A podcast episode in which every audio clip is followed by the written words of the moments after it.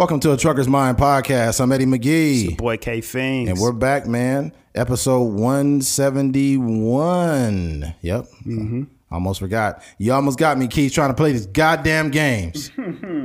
yeah, man. Um, look, man, before we get into the topics, man, what's up with these kids nowadays? It'll be like 110 degrees and you'll see them wearing a sweater. Oh, my bad. I was just in the volume. This guy, Jesus Christ. Gotta make sure the quality is right. We gotta hire some assistants, man. Um, kids wearing, we say wearing sweaters in 100 and 100. Yeah, what's up with these fucking kids wearing sweaters and it's 100 degrees? Is it? I don't know if it's a style thing, but you, usually you see some skinny teenage kid wearing a fucking. Is this, do they have like an iron deficiency or something? Um, they probably sliced their arms up. Fuck, that was dark. People out here trying to dress like Lil Uzi Vert in 110 degree weather. nah, I, I, do remember that like in, in junior high, mostly in junior in high school. That's when I think the younger you are, the heat doesn't affect you as much. So when I, I don't know about that shit, man. I never wore a fucking sweater in the summertime. No, I'm not saying you. I'm just saying like just in general. Like when you're when you're like when you're younger, like we played football and right. you know ran track and all this kind of stuff, and the temperatures in Bakersfield haven't changed much. But I'm just saying those kids are our age back when we was doing track and football and stuff. So it's just they just have a, a different mental threshold for uh, for the heat. But yeah, I don't know, man. I, I don't know. They're out here dressed like Lil Uzi Vert you know, fuck around and be Lil Uzi burnt if they don't take that goddamn sweater off. Yeah. Yeah, man. All right, enough of this. Let's get right into the topics. All right. Um, recently, IKEA celebrated Juneteenth, and I will tell you exactly how how they did it. All right, IKEA Juneteenth menu with watermelon, fried chicken sparks outrage. An attempt to honor Juneteenth has backfired spe- spectacularly for the for the one Georgia IKEA an Atlanta branch of Scandinavian furniture chain has sparked outrage with what employees are calling an intensely problematic menu curated to celebrate the holiday, which marks the emancipation of the very last enslaved Americans. To honor the this is in quote to honor the the perseverance of Black Americans and acknowledge the progress yet to be made, we observe Juneteenth on Saturday, June nineteenth, twenty twenty one begins in an email acquired by TMZ, which was sent to employees at the branch last week. Look out for a, a, special menu on Saturday, which will include fried chicken, watermelon, mac and cheese, potato salad, collard greens, and candy yams. Sounds good to me. Um, mm-hmm. The selection including items that have uh, historically been used to de- demean African Americans through stereotyping resulted in multiple employees calling out of work in protest, according to the local news channel. Let's be clear, man.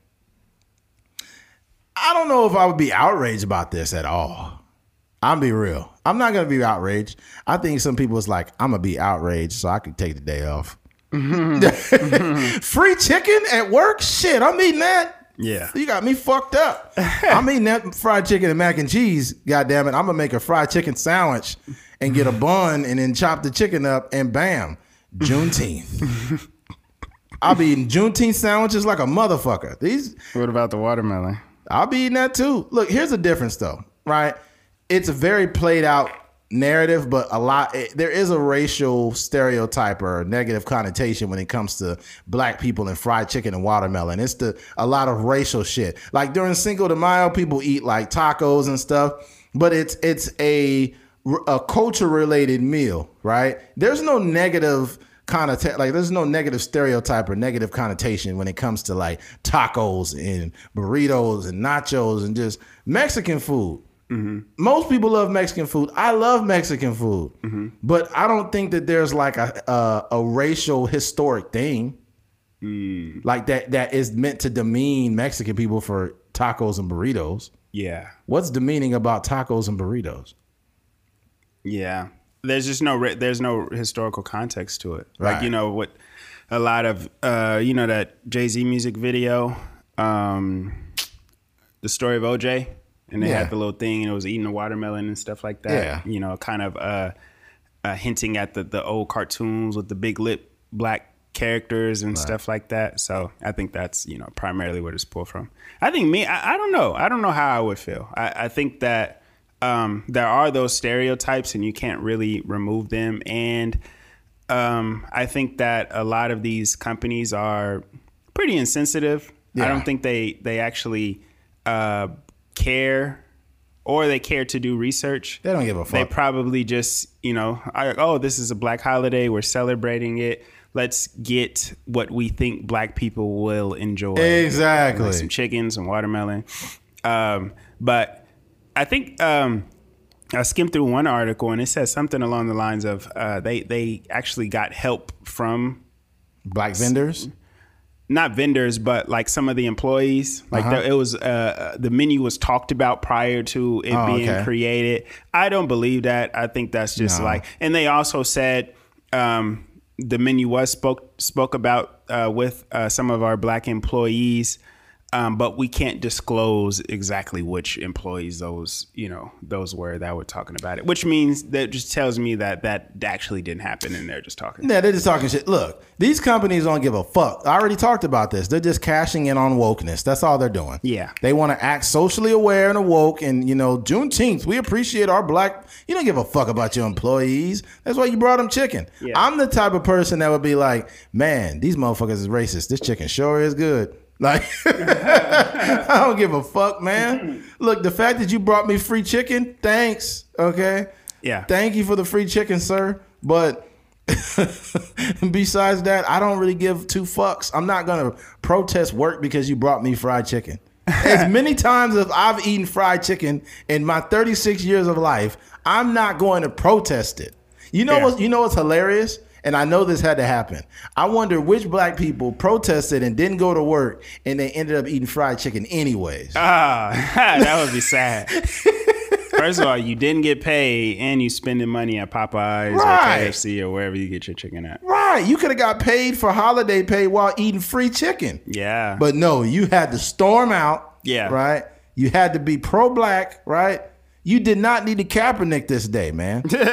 On this day, you you should have just went with the flow, man. Al- also, um, getting fried chicken and watermelon is not a celebration. No, it's not. Like that's that's not how you know people that really understand the holiday are celebrating anyway. Right. So I don't know where you get this idea of like the first time it's a national holiday, we're gonna give niggas watermelon and Right. chicken. I'm not waking up for breakfast eating watermelon chicken sandwiches. It- Juneteenth is not like Christmas to black people. Yeah, So like, it's like gotta, we we're figuring out how to celebrate it, and watermelon and chicken is not the answer. The hilarious thing about it is people are so oblivious to what Juneteenth is.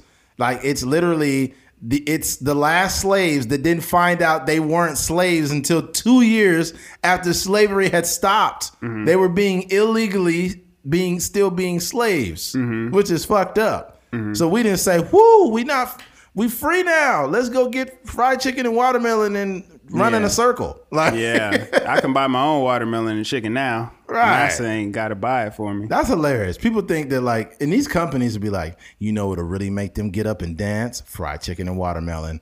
In hip hop music, Yeah, we're gonna play MC Hammer. They love Hammer.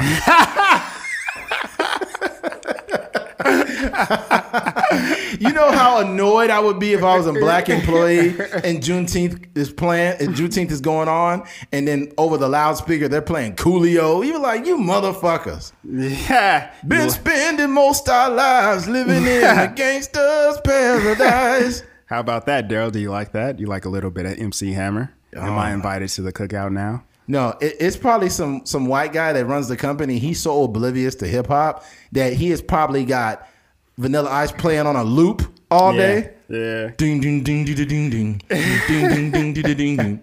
Like he's not even black, man. What the fuck? Yeah, don't go to the cookout playing Eminem. That ain't gonna work. Oh yeah, it's like yeah, they they. I, I mean, he lived on Seven Mile. There's a lot of there's a lot of blacks on Seven Mile, so I'm sure they love Eminem. Gotta love Eminem. That's funny. If somebody's so oblivious, they'll go up to a black employee and be like, "You're doing a great job." I'm just curious, is Eminem black? Is he? uh You know what? You know what's crazy about that idea that there, we we um, tend to think that information we know is just universal. Right. Like you know, um, we're from like we got the boys in the hood poster over there. Like when in our mind everybody's seen boys in the hood. Like how could you not have seen boys in the hood? But Right. you realize that you know when you're out in the world and you meet different people there's some people that could be completely oblivious to something that's like culture for you. So yeah. Yeah, I, I think what's what's crazy too is you have to understand that a lot of people that are not really around black people, they they tend to recognize all of the stereotypical things that are associated with black culture, and they will react to you as if you are part of the stereotypes that they believe about black people. Like they'll be like, "Hey, man." Um, Hey, my name's Dave, and I've got a lot of street cred. I just want to let you know. like, man, if you don't get the fuck away from me, Dave. my street credit core is 800 dude Yeah, my I, my my, my I, I'm still working on the street cred part. still trying to get my street cred up right now. He was like, man, do you, what, do you want me to rob you or something? What the fuck, man? my street credit utilization is at 10% dude yeah, my, my street credit utilization right now, it's got all three bureaus. On it. yeah, my Equifax is really great. My street Fred Equifax, my TransUnion street cred has been rising. My overall credit utilization is really down right now. what are you talking about, man? Uh, oh, this guy is so crazy. I swear to God. my debt to street credit ratio dude is really good Oh yeah, I, the blacks love me. oh man, yeah. Look, in, in a nutshell, am I outraged by it? No, I expect it. I, I expect these companies to be uh, woke or act like they give a fuck about black people. It's fake woke. They don't mm-hmm. care. They never cared, right? Mm-hmm. They, they, they, there are people that I think the people that put on the most really don't care. They care about you the least yeah the ones that always try to talk about black shit when you meet them. Mm-hmm. I'm not with that, man. I'm I'm into having regular conversations because I'm black. I don't need you to talk about like, hey, look, man. Mm-hmm. You know, I just want to let you know that I'm I'm you know I'm down with Black Lives Matter and this and that. And it's like Yeah. you don't need to do none of that. you don't need to do nothing Just be just be a guy. just be a regular guy. treat me like a regular person I think that, and here's the this is the way you know as a company they didn't put any thought to what they could do for their black employees. Because if you had any half a brain, you're in Atlanta. You know how many black vendors that make soul food exist? yeah. I don't know if they like what they could have done is say is have like a uh, what do you call it? Like a po- not a poll but like a survey and say hey what would you like to eat on Juneteenth? And I feel like this is still too much right? And if they would have said hey we want to have this vendors or what basically you could have you could have bailed yourself out and said what vendors would you like to see on Juneteenth? Yeah. And you would have been surprised. It might have not even been soul food yeah it might have been mexican food it might have been Chinese food Yeah. I will say we're going to talk about this idea more later, but like don't don't celebrate with me by giving me food. Like Oh, God. we- we're going to talk about it later, but Yeah. it- it, like do something do something a little bit more like, you know, a raise or a gift card or you know, something something to really, you know, help me out in life, Mm-hmm. not just some chicken. Yeah. You'd be surprised too, man. Like, especially in California. Black people in California are different, bro. Mm-hmm. We're obviously black, but when it comes to eating food, we're probably the most Mexican black people that exist in this country. We don't really be fucking with the food, the soul food spots like that. Like, we do, but So I think soul food is just a little less convenient. yeah. Like it, it, it kind of takes a lot to, and it, I think it's the food is real heavy too. So I think that plays a role in Yeah. it. I've been to Mexican spots and it was just nothing but black people in line. Yeah. It was like three Mexicans in the back of the line. Because like, what can you like? I go to I go to La Villa sometimes Uh-huh. and get like just get a carne asada burrito. But what is the equivalent of that, of that at a soul food spot? That's like true. you can't That- just yeah. pull up, you know, get in the drive through and be like, hey, I want you know this. That's true. That's very true. Mexican food tends to be obviously very good, but it's like the way it's made could be quick. Yeah, yeah, You know, you want a quesadilla, blah blah, put it mm-hmm. in there, bam, you got a quesadilla. You want tacos, grill the meat, bam, bam, tortillas, bam. yeah. You good. And those exact same sound effects are made when you're making the taco. It's like bam, bam, bam. Here you go, sir. yeah, man. Yeah, that's a good point. When you eat soul food, you better be ready to get messy, man. you got to sit down. You know, you can't. Yeah, like you- you on a truck all day. You can't just pull up Uh-uh. and get some soul food or some uh-uh. barbecue or something like that. And No, I could pull out a burrito. But Exactly. I, I can't, you know, because with soul food, like it, it could get it get so messy that you got to take a shower after you get through. Got a detox after you finish it. you got grease all over you and shit. like, damn. Yeah, instant blood pressure rise when you eat that shit. Yeah, but yeah, um, I did go to a uh, in Bakersfield at Yokuts Park. They had a little. Oh, that, that was after last week's podcast. Okay. But I went to a little Juneteenth event. They had a um, they had a band out there, DJs, and a bunch of vendors. Um, it was pretty cool. It was a cool outing. You know, just people. I think the I think the best part about it was um, it was well organized as far as like people and vendors and stuff like that. But I think it was an opportunity for us to spend money in our community. Yeah. So it was almost like a like a small sample size of what a um what a black Wall Street or something like that could be where, you know, I pull up and I'm buying meals from a black person and the, all the employees are black and it's family owned and stuff like that. Yeah. So I think that was really cool. I think if, if I had a Juneteenth celebration, I would try to make it as like nostalgic as possible. Uh-huh. I would have like a fake paper being written like "Free the slaves, read all about it." This you was crazy. Four score and seven years ago. we'll have uh, what's, Fried chicken and watermelon, read all about it. what's the dude? What's that actor that played Abraham Lincoln? I forget his name. Uh, I don't know. He played Abraham Lincoln in that in that movie. I forget his name. He's a really good actor, but we could hire we could hire him to come out and just play Abraham Lincoln. Yeah, right. Yeah. Just get a tall white guy with a beard Yeah, and be like, "You're Abraham Lincoln. Four scores and seven years.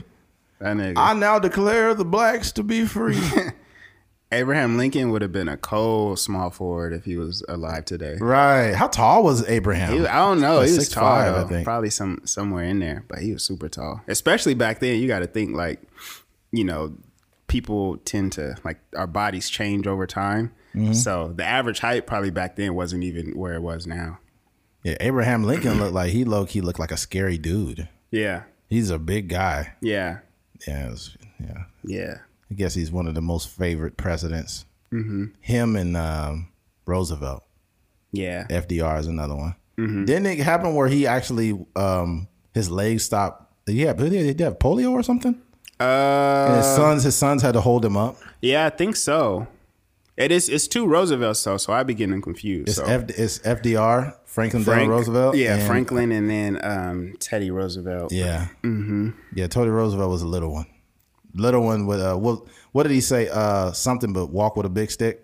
That's what he said. Uh, That sounds real sexual. no, but that's what he said in quote. Oh, okay. Yeah. I'm not like a historian, but I did pay attention in class. Huh. Teddy Ted, Teddy Roosevelt, uh, if I'm not mistaken, um, I think he was the one that created the national parks.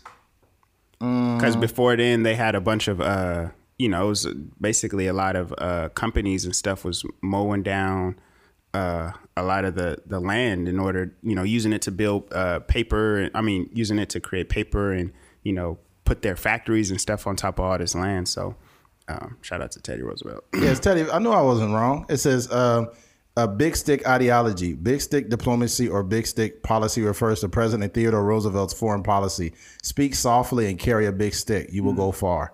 Roosevelt described his style of foreign policy as the exercise of intelligent forethought and decisive action sufficiently far in advance. Yeah. Was that um the his version of Big Dick Energy? Probably. That's cool. Shout out like- to Teddy. Speak softly, but roll with a big dick. I'm your I'm your president and, and your daddy. Zaddy Roosevelt. Zaddy Roosevelt. oh, that's so crazy. oh man, we got to stop this, man. We, we we take some of the most the the serious positions, presidents, Martin Luther King, and we just tell jokes about him. I posted something yesterday on on Instagram. I don't, I don't think you've seen it, but I tagged you in it, and it said uh, uh, Martin Luther King every time he hears me and Keith on the podcast. no, I didn't see You it. didn't see it? Hold on, I gotta show you. comedy. It's here. You see this? Here's the picture. It's Martin Luther King with a wave cap, looking pissed off. that was comedy. That was funny stuff. Some other people see it, but yeah. All right, switching gears. NFL player Colin Nassib comes out as gay. Now, if for any of those that have seen uh, this video he had on uh, Instagram, he basically came out as gay. Um, you got the you got the clip. Yeah. Well, it's better better to let Carl Nassib speak for it himself. All right. I'm at my house here in West Chester, Pennsylvania. Just want to take a quick moment to say that I'm gay. I've been meaning to do this for a while now, but I finally feel comfortable enough to get it off my chest. Um, I really have the best life. I got the best family, friends, and job a guy could ask for. Um, I'm a pretty private person, so I hope you guys know that I'm really not doing this for attention. Um, I just think that representation and visibility are so important. Um, I actually hope that like one day videos like this and the whole coming out process are just not necessary. Um, but until then, you know, I'm going to do my best and do my part to cultivate a culture that's accepting, that's compassionate, and I'm going to start by donating $100,000 to the Trevor Project. They're an incredible organization. They're the number one suicide prevention service for LGBTQ youth in America, and they're truly doing incredible things. And I'm very excited to be a part of it, to help in any way that I can. And I'm really pumped to see what the future holds. Uh, that's all I have for you guys. I hope you have a great day. Work hard. What's up, people? I'm Carl Nassib. I'm All right. So what you get from that is Carl Nassib um, came out as gay, and this is why I respect it. I respect it because he articulated himself very well, and what he did was the equivalent of, "How you guys doing? I'm gay. Have a good day." like that's the equivalent of what he did, right? and he basically mentioned like he he he- he'll be glad when you don't have to come out and make videos like that. I'll, I'll tell you why I respect him come out as gay the way he did, especially. He didn't need a fucking marching band and to twerk on the devil like Lil Nas X or Yeah. to come out with shoes that with Satan's blood in it. He didn't like he wasn't performative. He didn't look for a reason to make a spectacle of himself. He just said, "Hey, what's up? My name's Carl. I'm gay. Have a good one." right? So I, think that a person like that that's remained professional in his career and him doing he didn't have to do this, by the way. Mm-hmm. There have been other gay NFL players, but they came out as gay after they retired Yeah. because a lot of them were afraid it could affect their career. But this is what we also got to understand. Do you really believe that all these NFL players or NBA players or soccer or MLB that none of these dudes are gay? The, the mm-hmm. numbers just don't add up. Yeah. There are some other gay players in the NFL that was looking at that like, damn, I wish I could come out. I wish I was that courageous. Right. I wish that I had the balls to do that. Right. But it's dude, I'm telling you, there might be at least at least including practice squad and everything, it's probably at least 30 gay guys in the NFL. I would say if it ain't 30, because they're 53 man rosters, right? So I say it's at least 15 out of the whole NFL. You know, Yeah, I believe it. at least. I would. I would. That that sounds like a good number too, because, um, and not that, um, you know, being gay makes you pick a certain career. Exactly, But exactly. You know, at least for me, when I when I think about when I went to college, and you know, these statistics may be wrong. This is just an experience I'm speaking about. When I think about college, um, there's certain career paths where you tend to see a lot more, you know, homosexual and or lesbians or trans men and women. Um, and it tend to be the arts, you Yeah, know, in I the mean? creative realm. Yeah, yeah, yeah. So I think that um, that that number sounds that number sounds pretty good. The Mm-hmm. thing I say about that video, it, he he, uh, you know, they the the term gay actually means happy, Right, right. And in there, he just looked really happy. Yeah, just- yeah. And there was like birds chirping in the background. He looked like he was floating. It was like angels singing in the background and whatnot. So Birds like, you gay. yeah. but no, I think I think it's I think it's cool. And like you said, I think the the best thing about it is he didn't. Um, he just did. He probably did it more so for other people. I think people around him and maybe even his teammates probably you know knew knew what was going on. But um, I think that to me, what I got from that video is like I'm doing this. Like obviously, um, we shouldn't have to or we don't necessarily need to do this but i'm also doing this because i know that there's some kid in high school in the midwest or in alabama or georgia or whatever that's struggling to you right. know struggling with the sexuality sexuality struggling to you know express to his parents or his aunt his uncle his grandma or whatever their sexuality um, so i just think it's cool and um, you know as me being a person that has um, you know gay family members and whatnot I just think that um, you know these type of stories do, or these type of um, um, I guess coming out stories, uh, they do a lot for um, people that are struggling with these same issues. Yeah, I think Carl Nassib completely fucking blows up the stereotype of gay. This is a this dude is six foot seven, a very masculine dude playing defensive end in the NFL. Mm-hmm. So when you think of gay, you usually think of like flamboyant and stuff like that. Yeah. Like it was this guy at Walmart. He was he definitely was gay, right? Which mm-hmm. it doesn't matter, but he was scanning my stuff and I said I, I asked him, I was like, Hey, how's your day going, man? He's like, Another day in paradise. And I was like, Okay, that's good. Walmart is not paradise, my brother. Yeah, that's what I knew. I, I wasn't like I was like, you used the wrong word. you should have just said, oh, another day at work.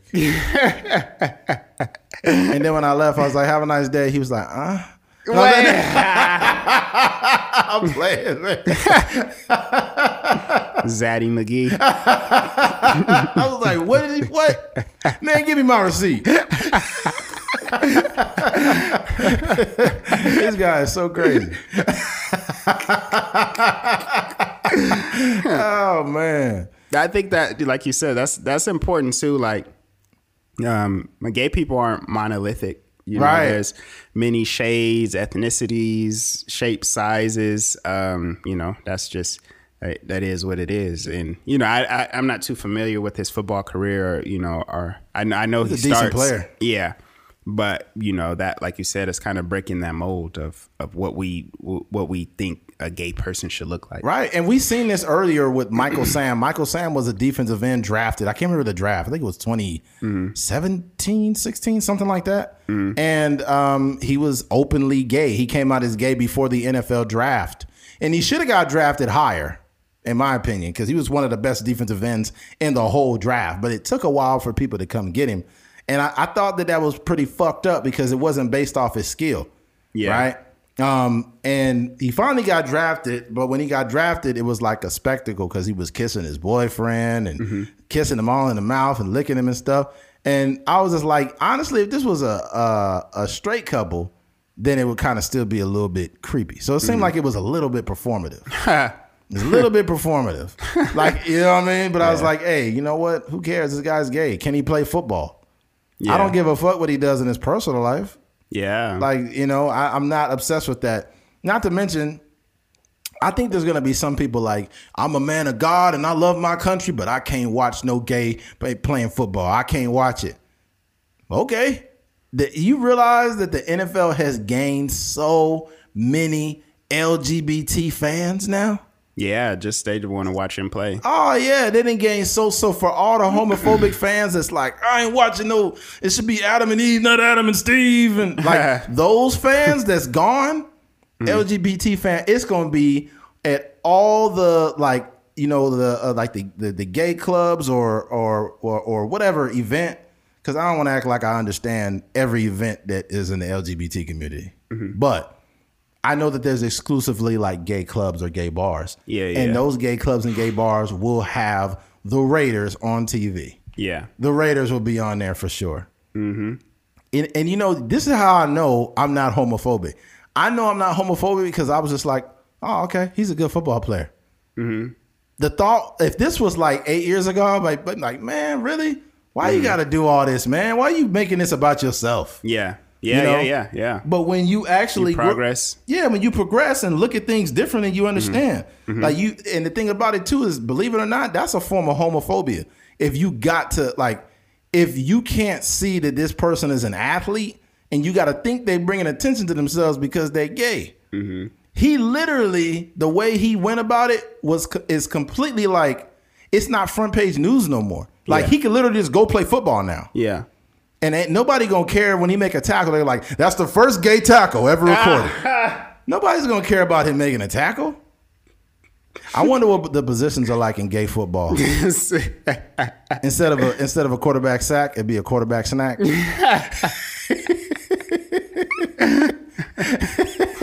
instead of a middle linebacker, it's a middle butt slapper. oh, you know the two positions that wouldn't change names: What's that? tight end and wide receiver. Yeah. That'd be the two Yeah. that wouldn't change. They have a long snacker instead of a long snapper.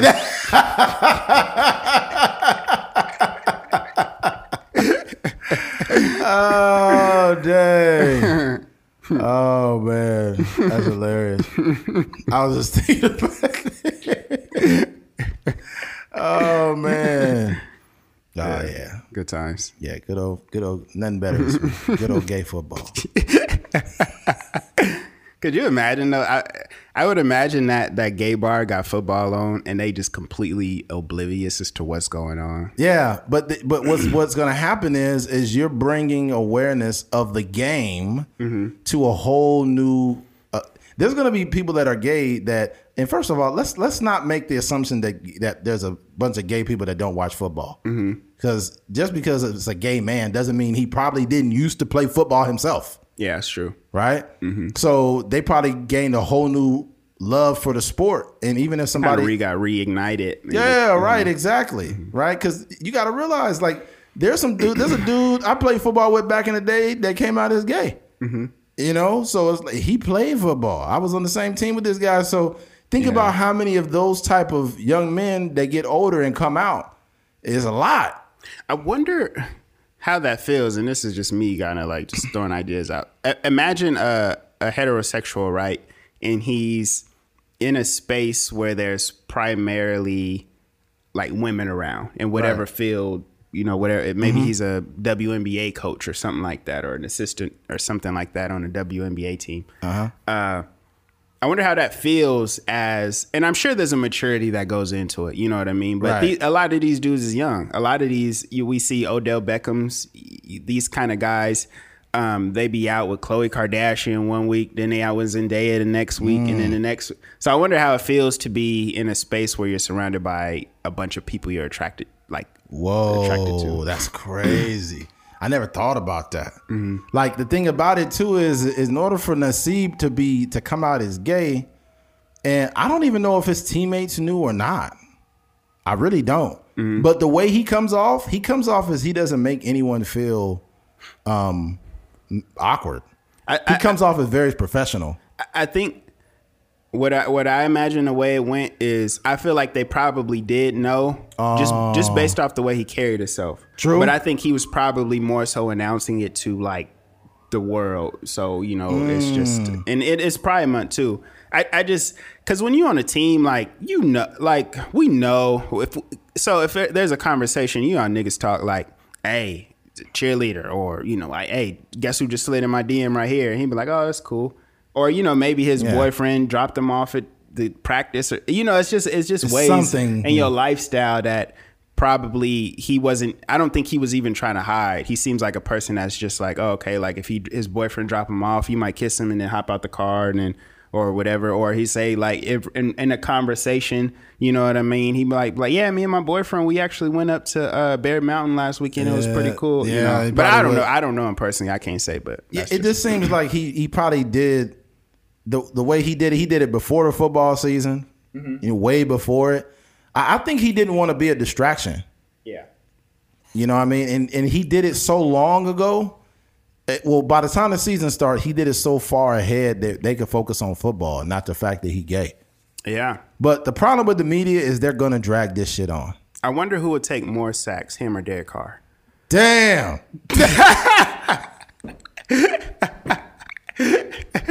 and that'll be 12 snacks this season. They're gonna come up with all kind of stat, like all kind of stats. that is the third tackle by an openly gay man in the NFL. They gonna go to commercial. That is the first touchdown celebration by an openly gay man in NFL history. You be like, if you guys don't stop with these goddamn stats, is, he's just a player. Let him be a fucking player for Christ's sake, man. Yeah. Yeah, but hey, What's that phrase? One, what is it? Once uh, when they talk about stepping on the moon, it was like one small step for America. What is it? One small step for man, uh, one huge step for, For humanity, for something like that. One huge step for mankind, or some. I don't know. There's a joke in there somewhere. We just have to find the quote. I don't know where the joke is, Keith. you lost me, man. Oh, I'll find it. Think before you speak, Keith. Keith be like, you know what's crazy? Tangerines. Tangerines are so crazy. this podcast has been sponsored by Tangerines. Remember Tang? Oh yeah. Yeah. You know, did you know that Tang was created actually for astronauts? Oh, really? Yes. Oh, okay. Yeah, I'm not bullshitting you. Yeah. Matter of fact, let me look it up right now. See, some of you guys think I'm just be talking on here and then I look it up and you're like, you know what? Eddie does have half a brain. Watch, I'm gonna put in Tang, then astronauts. How NASA made Tang cool. Bam! See, it's right here. Did, did Tang okay? Tang was not made for space travel, but space travel made Tang famous. The sugary orange drink powder failed to take off upon introduction to the U.S. market in 1959, but once it launched with American astronauts in 1960, labeled just orange drink, Tang had the world's best built-in branding. So it it initially bombed, but then the astronauts start drinking, and they was like, "Ooh, real niggas drink this." Real niggas drink that. Yeah, you got real nigga juice right here. We got to mm-hmm. get on that. Mm-hmm. All right, That quote was uh, one small step for man, one giant leap for mankind. there you go. Yeah. Yep, and then we find out that they were never on the fucking moon. Well, that's not true. Some people think that. Some people think that Yeah. though, and there's some grainy footage of you know, I don't know, man. I I think the I think the aliens uh, the aliens seen us a long time ago and was like, "Hey, don't come back here, cuz." they was just waiting on us, like, "Nigga, don't." Uh, yeah. Uh, we we just be too nosy. Yeah, I think that if I never knew that there was uh, uh, a Venus or Mars, I would I would still be okay. Like you know, that really hasn't changed or affected my life in any way. yeah, that's true. I feel you, Keith. Gotta mind your business sometimes. Yeah, you do. Yeah, you, we just seen that video with the girl getting hit in the back of the head with the chair. Oh yeah. Yeah, sometimes you just gotta mind your business. Yeah, she got fucked up. That was bad too. She got she had a whole brain aneurysm after that. All right, switching gears. Jada Pinkett and her relationship with Tupac. Now, many of people, well, basically, she mentioned it in more or less like a friendship way, but it seems like Jada Pinkett is very comfortable leaning on this old relationship a lot, and she mentions mentions it a lot. I feel like there's like not an infatuation with Tupac, but I feel like they were definitely more than friends. Mm-hmm. I think Tupac was in those guts quite a few times. I'm being, I'm being honest, and I know it sounds fucked up, but just hear me out, okay? The same woman that could not really admit that that August Alsina was in her guts, the same August Alsina that was her son's friend, mm-hmm. right? And then you end up fucking him, and you can't you can't even be transparent about it on your own platform, and then you have this kind of like there's nothing wrong with acknowledging, you know, an old friend, but it just seems like there was a lot more going on between those two.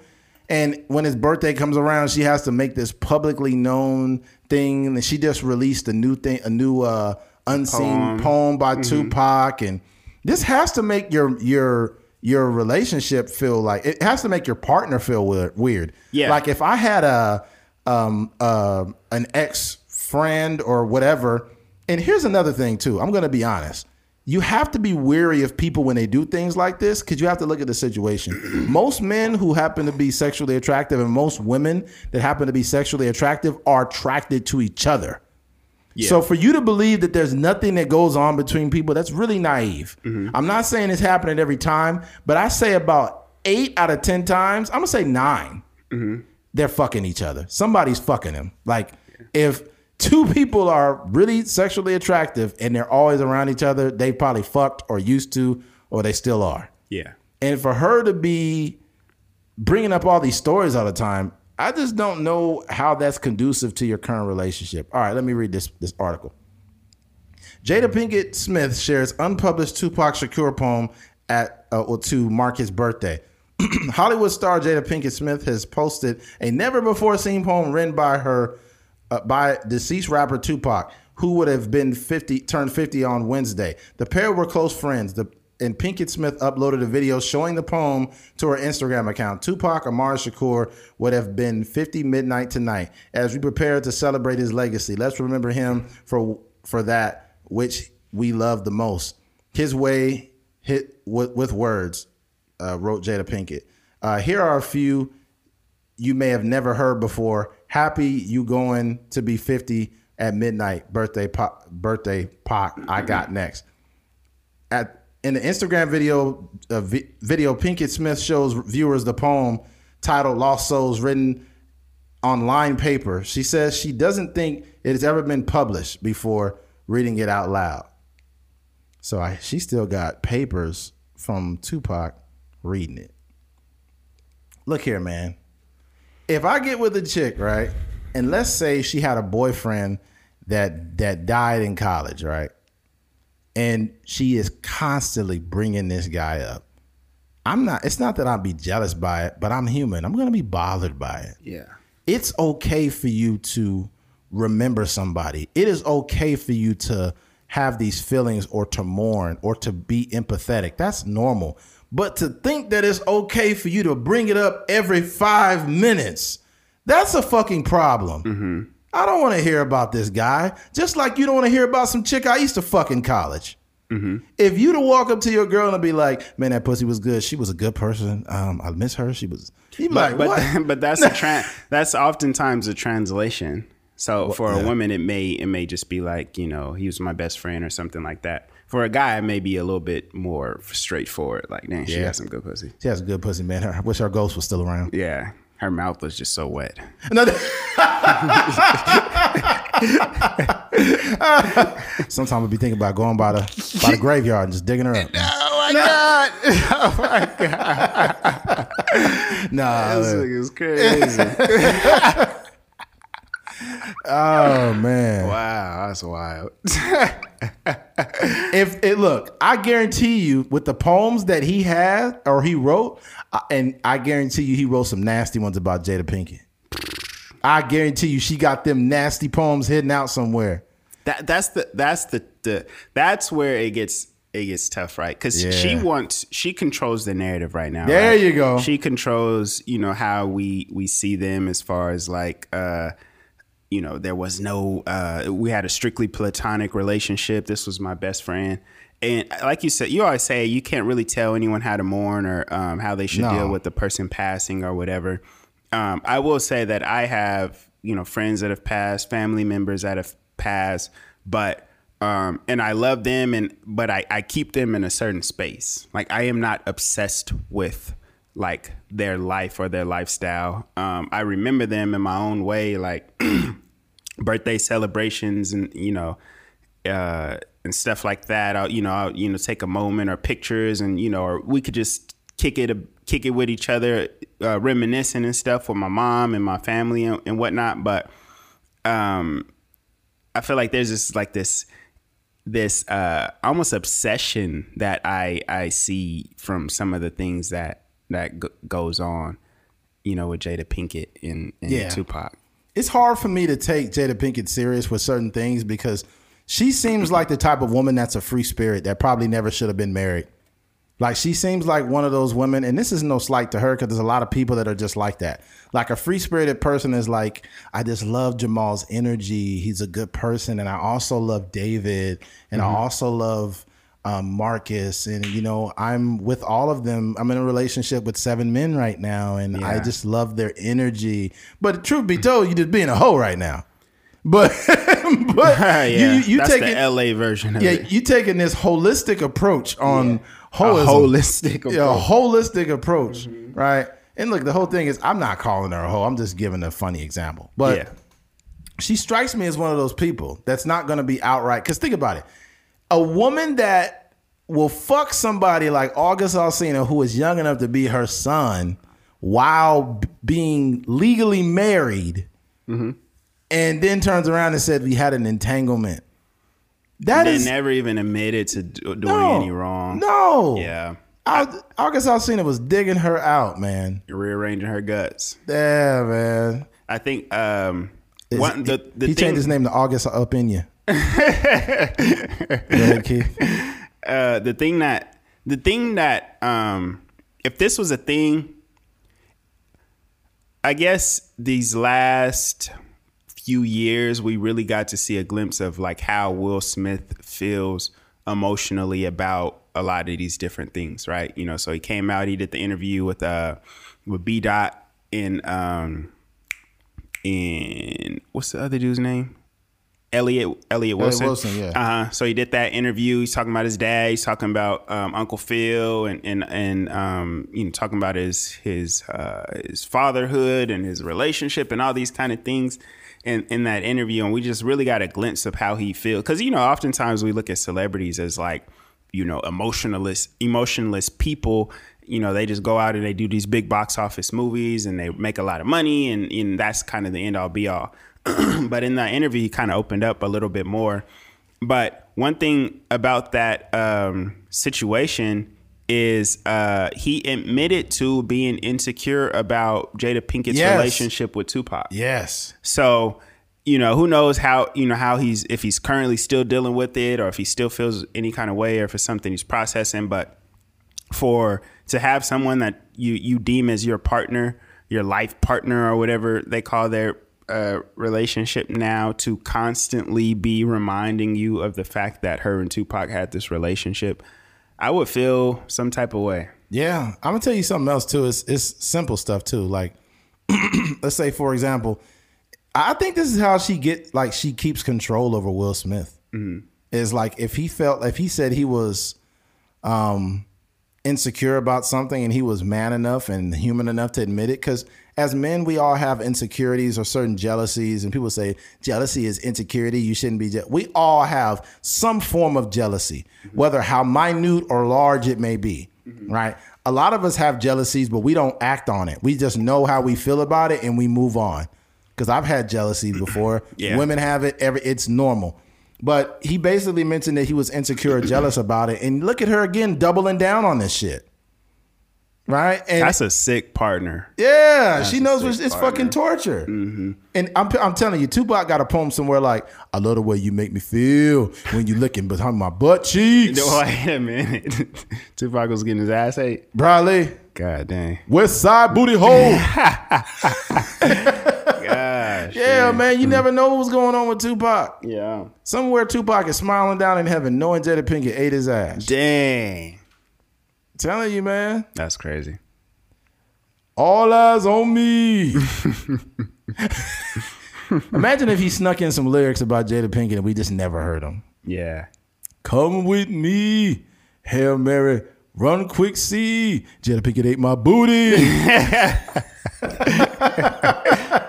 Dang. You're like, I never heard that. I never heard that. It'd be like unreleased music from Tupac. Bing, bing, bing. Why every time a hip hop album came out in like the 90s, it was always, it was always some white dude promoting it in the background? The newest hit single from Tupac Shakur.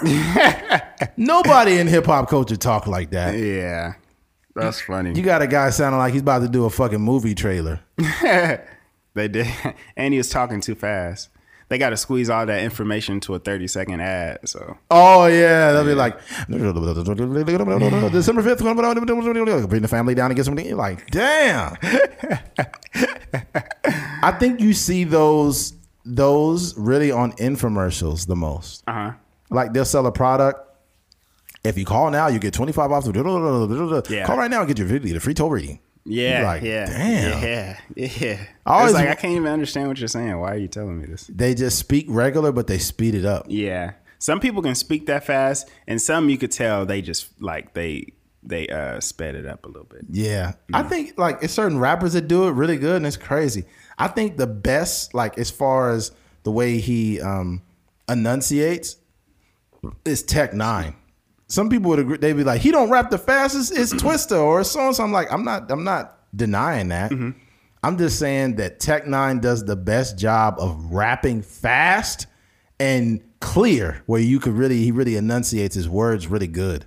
Yeah, that's a that's a real skill that Yes. people don't really think about. Even if you try to uh like sing along or rap along with some of these songs, you realize like, yo, this is a little bit more. Right. Or even try to record yourself doing it, and you Yes. realize you can't understand none of the words you said. Yeah, because even Bone Thugs, like they would rap fast, but they really didn't like it. Didn't really enunciate well. I don't know a lot of their lyrics. They're going straight to heaven. Yeah. Like in in the uh, crossroads, see me at the crossroads, crossroads. Yeah. One of the only one of the only uh, members of Bone Thugs you really understood um, was uh, the, the the dark one. I forgot his name. It wasn't Fleshbone, was it? Crazy. No, that's not. Krayzie was kind of dark, but it wasn't Krayzie Bone. It's the big one. The big dude. Yeah. I forget his name. Wrong, wrong, wrong, wrong. I miss my Uncle Charles, y'all. Yeah. It should have been gone in front of his home. It would have been knew was wrong. That's funny. yeah. They had a good tone though. Like, Yeah, they did. like their voices. They they sounded light skinned. Next time I'm reefer hydro. 90s hip hop was so crazy. It was so different. Yeah. What's yeah, people there's just such a different sound back then. You had the this extremes. You had Biggie, you had Tupac, you had Bone Thugs, you had like a tribe called Quest. Like Yeah. you just had different styles. different. Like right now, almost I ain't gonna say everybody sound the same, but there are more people that sound the same that than are um have original sound. Yeah, that's true. Like Roddy Ricch sounds like a mixture of like uh shit. like future. Like Future and mainly Young Thug. Mm-hmm. Like Young Thug, it's a mix between Young Thug, Future, and like I don't even know who else, but, but I definitely those two. I've been listening to like not a lot, a lot, but hearing different Bino Bino Rideaux songs. Yeah. and he he's he's he's starting to sound like Future to me. Yeah. like just his ad libs and you know, kind of like little little Uh, background vocals effects he be doing. Yeah. sounds like Future. Yeah, but with with Bino, what makes him stand out is like certain sound effects. Be like humming something. Yeah, You like what? he be in there like slur slurring his words. Mm, I'm somewhere on alcoholic and somewhere on. yeah, shout out to Bino though. Bino is dope. Yeah, Bino was dope. Yeah. his album was dope too. Yeah. Um, I guess we got. but yeah, but back to the, the whole Jada Pinkett thing, like just for a person, um, I know for me, if say, you know, I be out shooting videos and stuff like that, say, um, my girl's like, hey, you know, I, when you take pictures with, you know, the girls or the artists on set, you know, that, that makes me feel a little bit uncomfortable. And, Right. you know, that, you know, I get a little bit jealous at times for me to just be like, oh, okay. And then go to the next video and keep doing that and posting on my Instagram. Like I would be, I would be a fool. And I, I feel like that's what Jada Pinkett does. And maybe she uses that as leverage sometimes. oh yeah. When you when you know uh, your partner is jealous um, of a certain thing, if you that kind of conniving, you know what I mean, manipulative person, you would do that in an argument. Yo, Oh, like yeah. you didn't hit it like Tupac. Oh yeah. Yeah. You didn't hit it like Hail Mary. he used to knock the Hail Mary out of his pussy. Yeah, yeah, yeah. Tired of this, Will. I want a divorce. Yeah. Yeah, that's true. You can weaponize that against your partner. Mm-hmm. Like you got to think. I think what needs to happen too is is people need to realize how they would feel if that extreme was happening to them. Like like for example, you use the extra like like what if what if like you're a person that shoots videos with women and they're like naked and shit like that, Mm-hmm. and then your wife or girlfriend tells you, "I don't, I feel uncomfortable when you do that," and then you be like you you just brush it off, right? Yeah. just imagine that extreme on the other end where let's say she does art and she taking and she's drawing pictures of some dude with a huge cock Yeah. and she's going back because there are real play there are real um classes like that where Yeah. you draw nude models Yeah, the How figure you- drawing classes. how would you feel if a, if it was your girl was drawing a picture and this dude's hung like a horse and she's mm-hmm. there every week drawing pictures of this guy yeah. that would make me feel weird Yeah. honestly Hey, honey, what are you drawing? A tripod? Nope. It's a big ass dick. and it's not even a good picture. It's like a stick figure with a big penis. She's not even there to draw the picture. She just just looking at dick. oh man.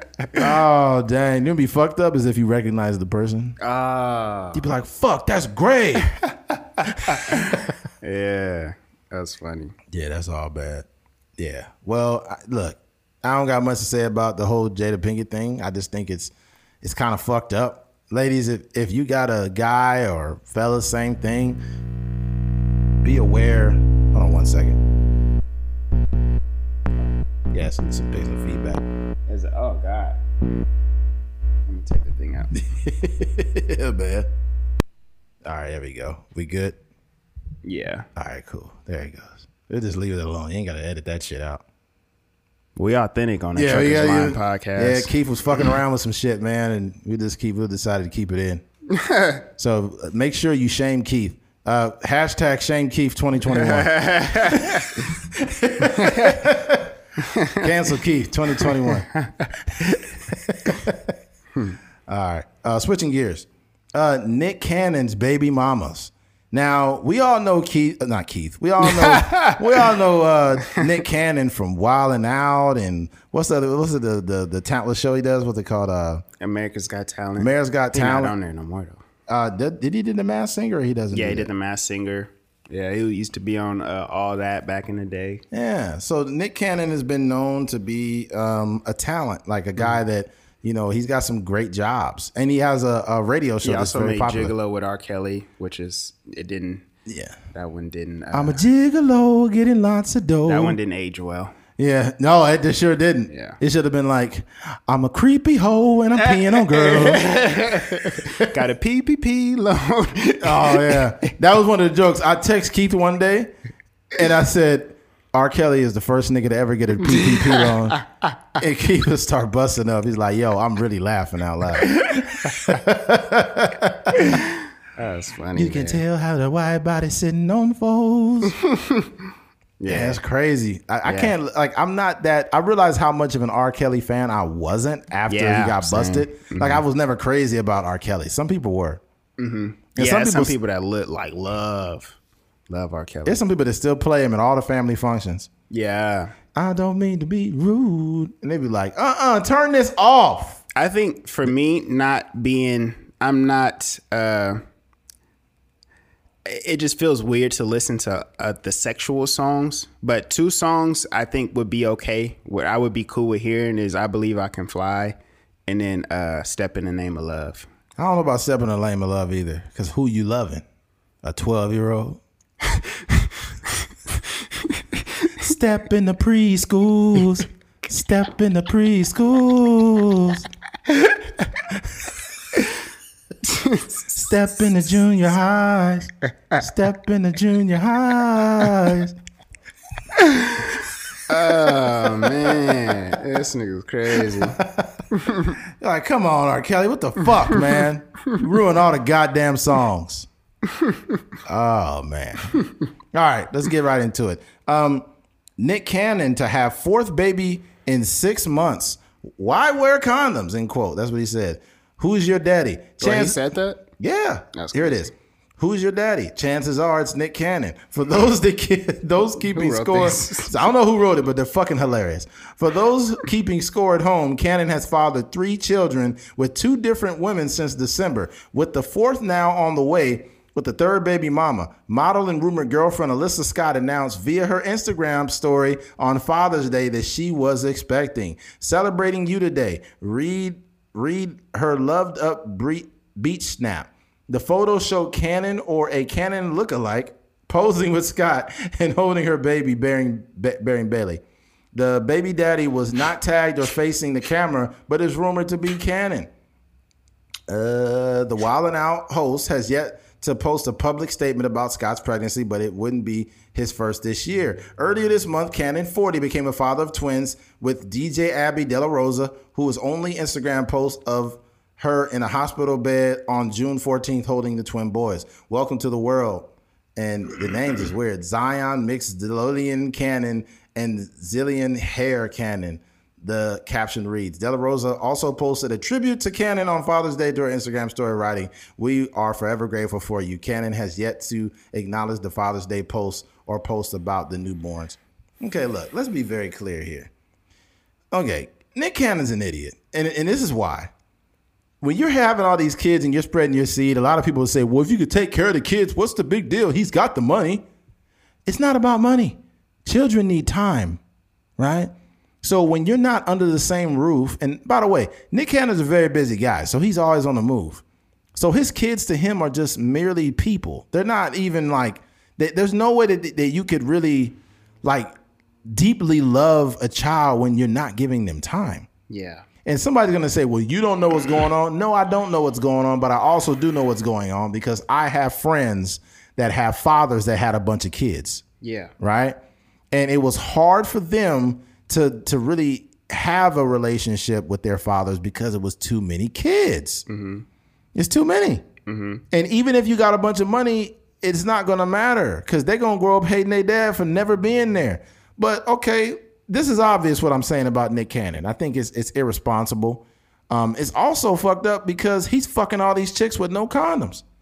This is dangerous territory. Yeah. But just because it's Nick Cannon's dick, these women have no problem getting pregnant. Guess why? We're going to get into that. Because he's providing a lifestyle for them. Mm-hmm. And that's just as worse as Nick Cannon. All these women ain't shit. I'm being honest. They are pieces of shit. And mm-hmm. the reason why is they're having children being selfish. They're looking to provide a lifestyle. You know that this guy's dick is in five other women at once. Yeah. But you're allowing it. You're you're allowing this shit because any woman with sense would not get pregnant by this motherfucker. Yeah. But you're doing it because it's providing you a lifestyle. Mm-hmm.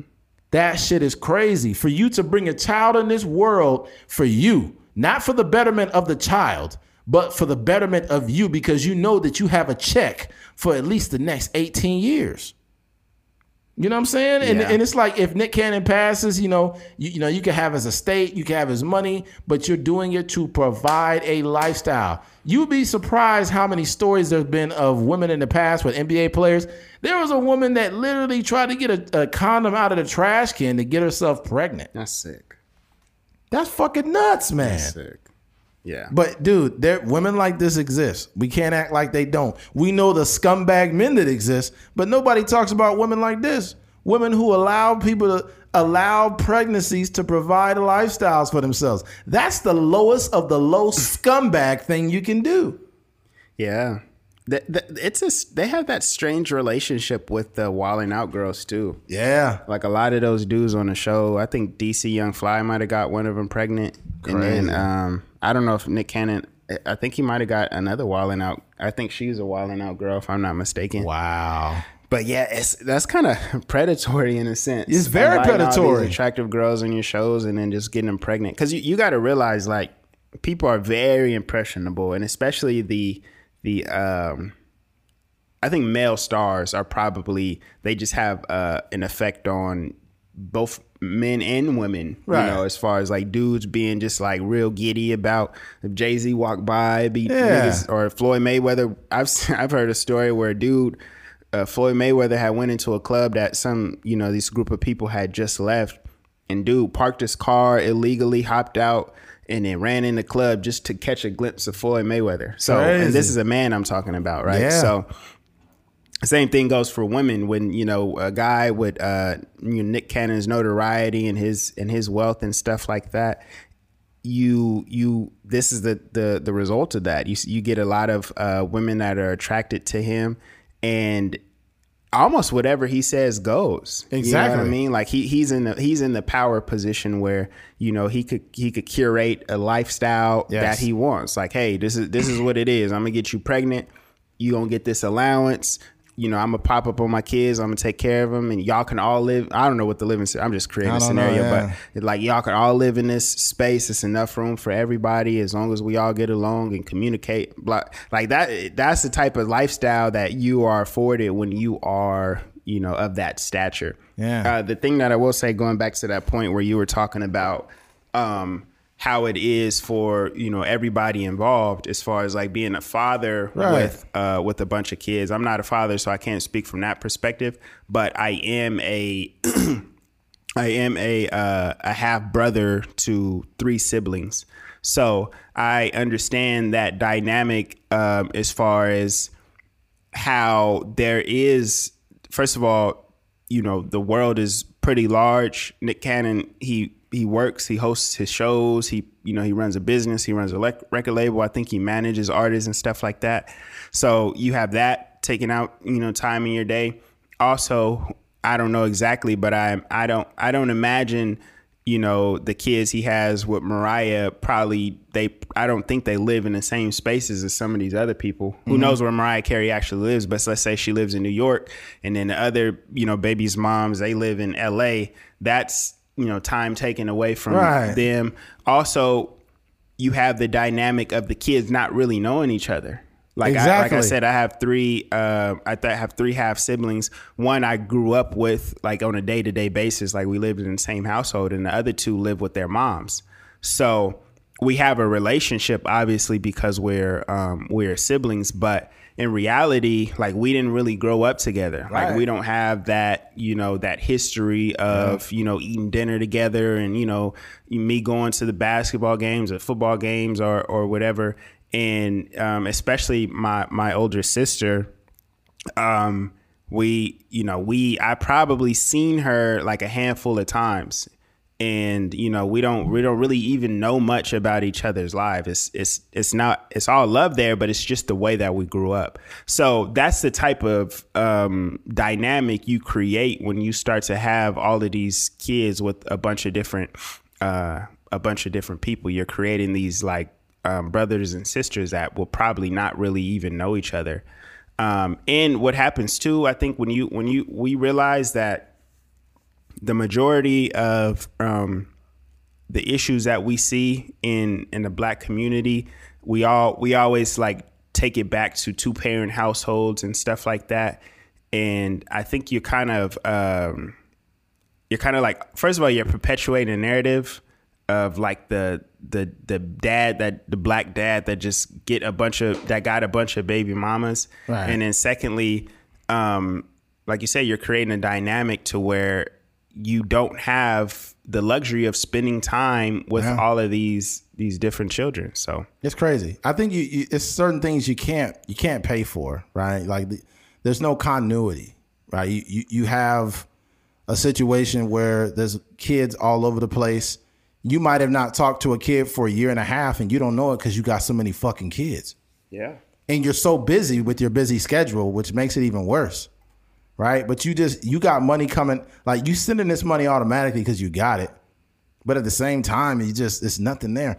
No, oh, you, hmm? you didn't even mention the point that um, I don't. I, was a quote that you you mentioned to me about him potentially being sick or something like that. Yeah, uh, yeah, that's another thing. Yeah, so with that, that's even. I think the act of bringing a child into the world is one of the most selfish acts you could actually do, right? Because we don't ask to be born. You know what I mean? Right, we right. just pop up and you know we have to maneuver through life. Uh, but I will say, like, if you are bringing a child into the world, you should probably bring them in um, in the best possible position you can. But if that if that is true, like maybe he has a clock or you know maybe he has a sickness that we're not aware of. So he wants to spread his seed and you know you know uh, uh, further his legacy.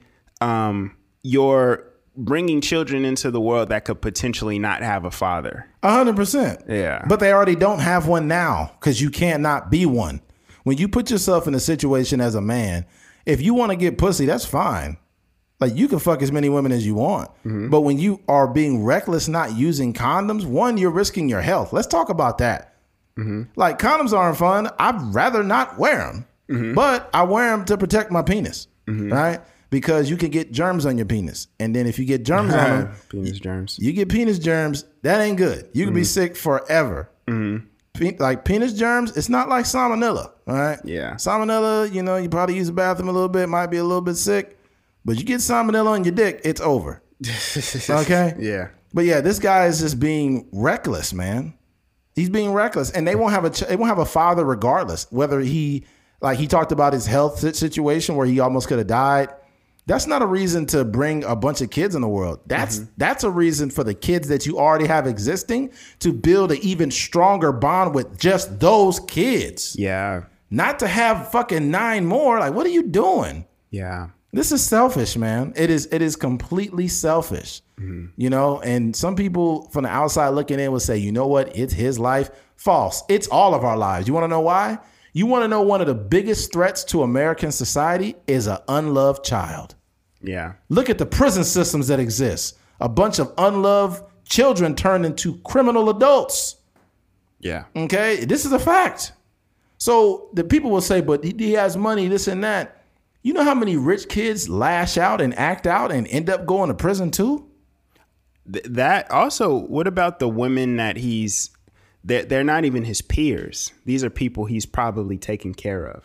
Exactly. You know what I mean? And we always talk about, you know, wanting a partner that that could go get it on her own and you know got her own stuff in order and or just striving to be something. Mm-hmm. But he's not even impregnating his peers or like no. you know like uh, not necessarily that it needs to be a singer or whatever, but these are people that almost work for him in some cases. Yeah. You know what I mean? It's just it's kind of strange. It, there's some women that literally have a career of making money from rich men and having kids by them. It's sad. There, there was a the remember Matt Leinart from USC? Yeah. Okay, well he got a he got a chick pregnant, but I think she played basketball for USC at the time. He got her pregnant. Then later on, Blake Griffin got her pregnant. Oh dang! So it's it's a coincidence that you get pregnant by Matt Leinart and Blake Yeah, Griffin. yeah. How many players are professional players exist in the world? What is what's the percentage? Is it one percent? Probably less than that. So it's a coincidence that you are dealing with one Mm-hmm. athletes who become pro and you get pregnant by two of them. Yeah. What a coincidence. Whoop de doo. There's there's a predatory uh, yes. thing on the women's part too. Oh, yeah. like uh, I always bring up like Atlanta episodes, but there was an episode of Atlanta when they were trying to go to Drake's Drake's party, and they were like, "Yo, their whole mission was to go and meet Drake and go and go and take a picture on Instagram so she can make Earn jealous and whatnot." But there there are some women out there that be like, "Yo, I, I'm." I'm gonna have like that's a goal of theirs. I'm gonna have Nick Cannon's baby, or he gonna, you know, I'm gonna sleep with Nick Cannon or whatever. And it's just, it's kind of, it's kind of strange, man. Yeah, it is. Yeah, it's weird. Uh, I found an article what I was talking about. So I like to find, I like to pull up the shit that I talk about. Okay, report Blake Griffin had child with Brian Kim. She's pretty hot though. Give her that. Give her that. Um, Manning's DMZ. Brynn Cameron, the mother of Matt Leinart's six-year-old son, gave birth to Blake Griffin's son in August. Cameron, who played basketball at USC, see, I know what I'm talking about, is the older sister of Browns tight end Cam, uh, Jordan Cameron and free agent quarterback Colby Cameron. Who's the who's that for athleticism? According to birth certificate obtained by TMZ, Griffin and Cameron's son was born August 1st and is named Ford Wilson Cameron Griffin. Crazy. You have two kids by athletes. Two professional athletes. It's a coincidence, huh? Yeah, such a coincidence. He's getting paid for quite some time. But yeah, no, man, uh, it, it is predatory. It's it's predatory from two ways. It's predatory on his and her end. So you just got two predators out here. Yeah. You got Nick Cannon is at the point where, you know, he's 40 years old, but he looks pretty youthful still. Mm-hmm. You know, not a bad looking guy. He's got a lot of money. It's in order for you to get that many women pregnant at once, this is the level of convenience you have. Oh, she look cool. I'm gonna fuck her. Okay. hey, how you doing? Hey, let's go back to my house. Mm-hmm. All right. That's what's really going on right now. To get four women, no, he's got four kids, not four women, but he's got four kids in the same year. Yeah. That's nuts. Even the reveals is kind of strange. It's always a photo, like Yeah, his back turned, or you know, his his finger is on the belly or something. You, you got to be slightly ashamed of this, man. You got to be slightly ashamed of this just because you have. It's crazy. People really, really think that being a good parent is financially providing. For yeah, and Nick Cannon is a is a book smart person, and I'm sure he's fully aware of you know statistics in you know some of the the downfalls in the black community and you know the the, the issues we deal with with two parent households and you know fatherless homes and stuff like that.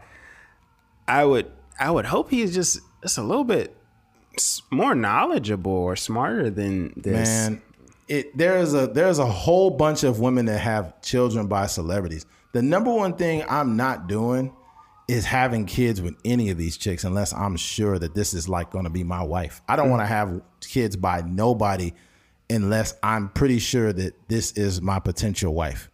Just because, man, I want to give my child the best chance to have um, me and his mother as a collaborative raising him. Yeah. You know, I know everybody's situation don't work out like that, and I'm not here to pass judgment on anyone. I'm just saying, like, if I got two kids by a girl, and then all of a sudden now I got nine kids by like four or five different women, I'm destroying the original relationship I had with my two kids. Think about it. I first, I know this from a firsthand uh, account because I seen my cousins. It was two of them, and their dad was in home. And then once he got out of the home, he had a whole nother family and never seen his original kids again. Yeah. And that's just that's for me seeing it personally. I seen how it affected my cousins. Yeah. I seen how much they hated their dad. I seen how I seen all these things take place over the years. Mm-hmm. So imagine imagine someone that even though he's financially there, he ain't there. When when you when, imagine when these kids get older, these women that are fucking Nick Cannon, they better find a good man to be a real father.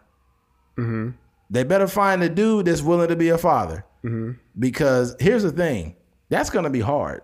Yeah. Because if a woman's fucking Nick Cannon, there it's gonna be it's gonna be hard for them to find a man that wants to be the father of their children. Yes. That's Yeah. on- stepdad. Yeah, that, because you got to think about it. If they're fucking high profile people, those guys aren't trying to be some, you know, they're not trying to be step. The, the type of dude that'd be a stepdad is somebody like me. you think she's gonna go from fucking Nick Cannon to me? No. I'm, I'm just saying I'm more capable. I'm a down to earth. I'm a regular guy. Yeah. What I'm saying is these chicks are not fucking regular guys. Mm-hmm. They're fucking guys in the NBA and the NFL. These guys are just getting pussy all over America. They don't give a fuck about your kids. They don't want to be a stepdad to those fucking kids. Yeah. You know, it's gonna take a regular dude, and you don't like regular dudes. Yeah. So there's that. Not much else to say about Nick Cannon. I can't recite any song he has made besides Gigolo. I'm a gigolo. It was this dude that had a little quick video. Little video. It says, "Name one Nick Cannon song, or you'll be shot in the head." And then he was like, "Uh, abandon you." can-" He just started mumbling, and then he just got shot. That's funny. All right, switching gears. Tour de France crash. Um, recently, there was a pretty fucked up crash, man. Um, and it was all it was all based off one of the fans getting in the way, trying to put out a sign and trying to bring awareness to whatever they was bringing awareness to, and there was a huge fucking wipeout. Yeah. So here, here, let's read the article here. Uh, French authorities open investigation after Tour de France spectator causes massive crash. Authorities have launched an investigation after a fan caused dozens of cyclists to crash during the Tour de France on Saturday. The disastrous fall was caused by a woman standing on the roadside of the tour's opening stage. She stepped in front of the racing pack holding a cardboard sign, appearing to display a message for the television cameras. According to the race video coverage, the sign hit German rider Tony Martin, who was cycling near the head of the pack. Martin fell, which led to a subsequent crash of dozens of riders behind him. Cyclists fell to en masse, and the crash left bikes and bodies tangled in the road. The fall held up the race for several minutes. Law enforcement officials from whatever area in Western France have opened an investigation into the cause of unintentional injuries uh, by manifestly deliberate violation of obligation of safety or prudence, according to the statement of on Facebook. Um, here's the thing, man. There's no real investigation that needs to yeah, take place. that's what I was. Why do they keep saying that word? You held out a sign, you fucking moron, and, And you it's on TV. it's on TV from Yeah. five different angles. They seen your dumb ass holding up a cardboard sign. Yeah. You hit a biker, you hit a bicyclist, and cause a huge fucking wipeout. You know what I thought about when I seen that uh, crash? What's that? You remember that song? Ha ha ha ha wipeout. Yeah, yeah. Yeah. That's what I thought about when I heard Yeah. when I seen all the fucking bicyclists fall Uh-huh. down. I was like, oh, I guess they're suing her or something too. I mean, I don't know what they're gonna get from her. Her sign. She held a bullshit cardboard sign up. Yeah. I don't even know what it said on it. yeah. Uh, well, they are in France, so you know it's probably something in French. It said wee wee. I think we have this. Uh, it's a gnat that's flying around here. It's man. annoying. It's on your mic right now. Got it. I got you, you son of a bitch. Yeah. You son of a biscuit eater. No cursing, Keith.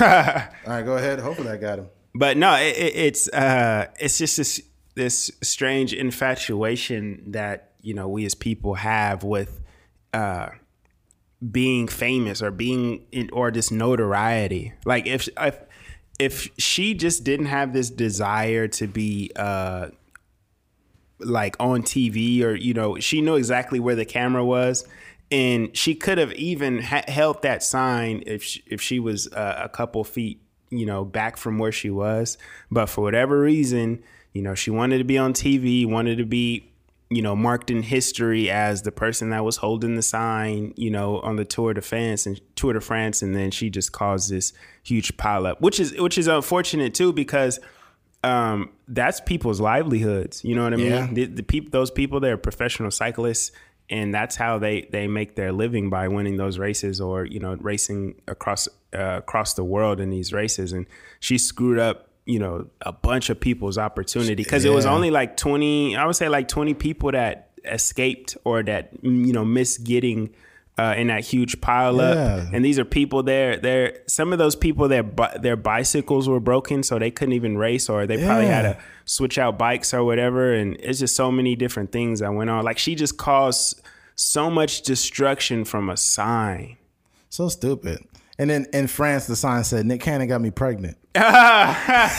McCann- Nick Cannon was wilding out in his pussy. You know, I'll be. I, I, this is an unpopular opinion, but I've never really been a fan of wilding out. really? It's scripted bullshit. It's just scripted. It's overly scripted shit. Yeah. I'm not with that, man. And, and I'm not trying to shit on the show. I mean, you know, hey, more power to you if you like it. But it's just so scripted. Yeah. I don't like those shows. It's why I really don't like reality shows either. I'm not. This is a complete different conversation from Wild and Out. But mm-hmm. reality shows are not reality at all. They're written. Mm-hmm. What the fuck? You heard that? Yeah, it's more mental illness. I think the mics picked that up this time. that fool like, what you looking at, fool? There's always some motherfucker yelling around here. Yeah. It,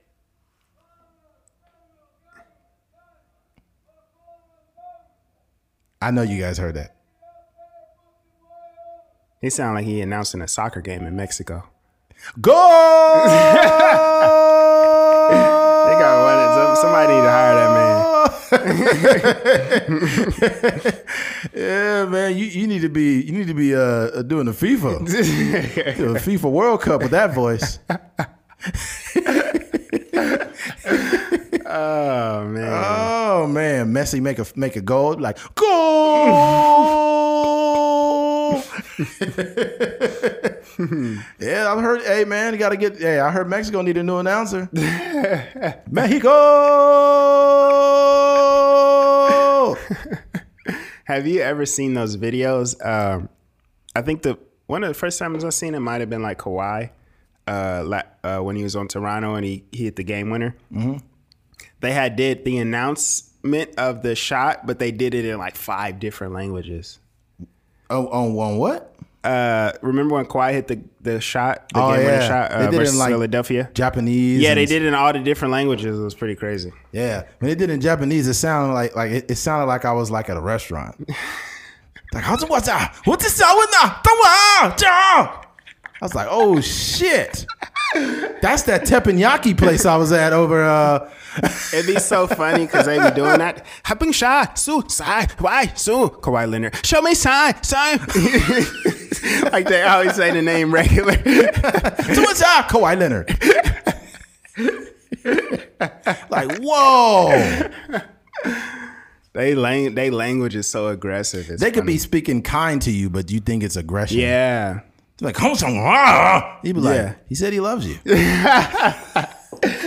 I seen this video. It's probably one of the weirdest, most interesting videos I've seen. And I don't even know why I Googled this, but I was just curious to know how English sounds to people that don't speak English. Yeah. So um, they have this video out there. It's pretty strange to listen to, but it's like they they basically formulated words in a way that um, for a person that speaks English to understand what it would sound like f- to a person from France or Mexico that doesn't speak English. Ah, Yeah, it's pretty crazy. interesting. Um, yeah, yeah, man. Yeah, Uh, people that people that hear us say shit like this, they, they understand. They understand our humor. I feel bad for the people that just start listening and like I was listening to them until they turned racist. Look, Asian lives matter. We do not need to hear these impersonations of Asian characters. It's always a white woman with a short haircut. she always mad at all racism. An overweight white woman with a short haircut. we need to stop all racists. All racists need to be stopped. All racists need to go to hell, okay? You're like, oh my God, it's called humor. For Christ's You sake. gotta have the dry. You have to have the driest relationship if you can't just crack jokes. You know what I mean? gotta- and some of it is gonna be offensive, you know, outside of the context of the joke. But it's just it's just funny, man. I think that we have a different perspective too because we do comedy. So Yeah. the fact that we do comedy and we say some shit, like I said something earlier that would make the average person cringe. Mm-hmm. I was like, yeah, that pussy was good. I feel like going to the graveyard and digging her up. that's a wild. yeah, it was like, what the take." fuck did Eddie just say? What's wrong with this guy? This guy is crazy. God dang. What if you dig it up, the mouth's still wet? You'd be like, ooh, Gosh, damn. oh damn. Wet mouth salad, still wet. that head is to die for. Oh, this guy, this guy Keith. Do not pay attention. Cancel Keith. Hashtag cancel Keith 2021. Oh, That's crazy. oh. we got to get Keith off social media, folks. Uh, wouldn't that be wild? Like, Hashtag no Keiths matter. like imagine them trying to cancel like uh like Kendrick Lamar off of social media. That he don't even be on. it. don't use it. He would come out with a song that try to cancel me on social media, but I ain't even on that. Why there. you sound like Chris D'Elia? Oh, I know, right? When he did Eminem, I'm pandering, pandering salmon. I just seen him on. I was watching you before the podcast, Oh yeah, and I seen him on there. I was like, dang, this. And he was like the creepy guy too. That's why people was like, yeah. I'm pandering and lamming it, lamming it, slamming it. Using too many napkins, napkins. yo, Chris D'Elia on his way back, yo. Like he Yeah, been coming out with podcasts and shit. He took like a smooth year off. Like the whole pandemic, he was gone, and he popped up with a baby and shit. Yeah, You know, he oh, got- I didn't know he had a baby. Yeah, he had a baby, Yeah, man. He got a cool. he got a baby. He got his, a wife and shit. He just chilling, doing his thing. He back doing his pod. People missed him. Like he turned all his comments off for like a year. Yeah, His comments, he turned all. He stopped his social media, everything. yeah. Yeah, I guess somebody tried to cancel him, but he, Chris D'Elia, I think he cool, but I don't know about um what's his face, um Bryan Callen. Bryan Callen. I don't really know if he could really make his way back. I think I I feel like if Chris Bra- Chris Brown could make a revival, obviously you have to be talented. But if Chris Brown can make it back, and he gonna make it back after this one too. But you know, I think if he can make it back, anybody can. That's not true because Bryan Callen is not even on the same stratosphere. That's what I in- said. in you gotta his be, field. You got to be talented. Um, but, you know. Yeah, because I'm, I'm looking at it right here. Bryan Callen, he's still. I think he's. What is he doing? Hold on. Bryan Callen is hilarious though. I don't I can it's I can compare I, I can't compare his status or notoriety, but just seeing him um, do stand up, he's probably one of the comedians like I really just was laughing the hardest at. Yeah, I'm looking at this right here, saying what he's up to. Because I know um, he was doing shit behind a paywall. Because his whole talent, it says his talent. His agency dropped him, huh? yeah, his agency dropped him. Yeah. That's wild, yo. But I, I the well, yeah, he wasn't really working for himself, but yeah, he kind of he kind of started to do that after the allegations. But And I'm, I'm gonna be real. That podcast, um, and, and I'm not trying to look. I'm not gonna look. You like what you like, but the Fighter and the Kid podcast, if you like it, maybe it's your style of podcasting. They cut that. They cut each other off so much. Yeah. it's so wild. It's a wild, wild place. I'm not going to speak bad on the podcast because we Mm. do one ourselves. That that makes me anxious. It does. I was about to say that Yeah. because, like, say something right now, Keith. And that's why we always do the. do you know? Yeah. It's like, dude, I imagine the listeners like, I say something real quick? yeah. So, Shing basi- Hai Hai. oh wow, now I'm hungry.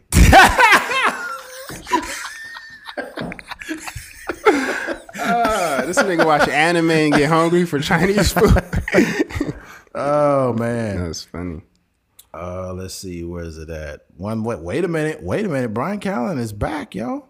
He posting content. No, it shows says the fighter and the kid, episode six eighty two. Bryan. Oh, he's on the po- on that podcast. oh, he's on the episode. No, that's what I'm asking. Yeah, that's what I'm looking at right here. I'm looking at it. It says Bryan Callen. Let me see. The Fighter and the Kid, episode 682, one month, one month ago. Yeah, he's on there. Mm-hmm. Because they had put that other that was it black dude on there. Yeah, the big black dude, he's on there right now. Wow. Yo, that's wild, yo. Thank God Bryan Shoulders are here to carry this podcast. If you bring back Callen to the podcast, I might start watching again. Damn, people see they ain't feeling it. Bryan's heroic dedication to ever fish, finishing a thought with the rain of interruptions is impressive. see what I just said? Yeah. Yeah. Uh, literally haven't watched an episode till I saw this one with Bryan Callen. He effortlessly brings a fun, Wow, entertaining vibe. back, huh? Yeah, I don't know if he's back back, but I know it was this as an episode. That is a highly profitable podcast, bro. That's a highly profitable podcast. How you know? Oh, I know because uh, especially um, uh, Brandon, Sh- uh, what's his name? Uh, Brandon Shaw. Brandon Schaub said that he made more podcasting than uh, Fighting. than fighting. yeah. So I'm like, yeah, he getting paid, yo. Oh, like, for sure. Mm-hmm. Oh, he getting paid, paid. He got a big old nice watch and shit. I'm like, oh, yeah, he getting it. That's the thing about podcasting. We don't even know. We don't. We don't. Like I was always saying, it's the Wild Wild West or the um the Gold Rush. West. The Wild Wild West, Wild West, Wild West. Remember that song? What if? What if when uh, Jada Pinkett get mad at Will Smith, she just go around bumping Hail Mary? Hail Mary, Run with me. I had sex with Jada Pinkett. She played. You remember we had all that uh that Illuminati stuff. So they was playing all them records backwards. oh yeah, What's- that's- that's- that's- what's this? Where's Swarm? Swarm? Swarm? Tupac hit it from the back. Where's Swarm? Swarm? Swarm? Oh man! Imagine they play "Live and Die" in L.A. backwards. Live and die, and then they play it back. Jada Pinkett, pussy tastes good.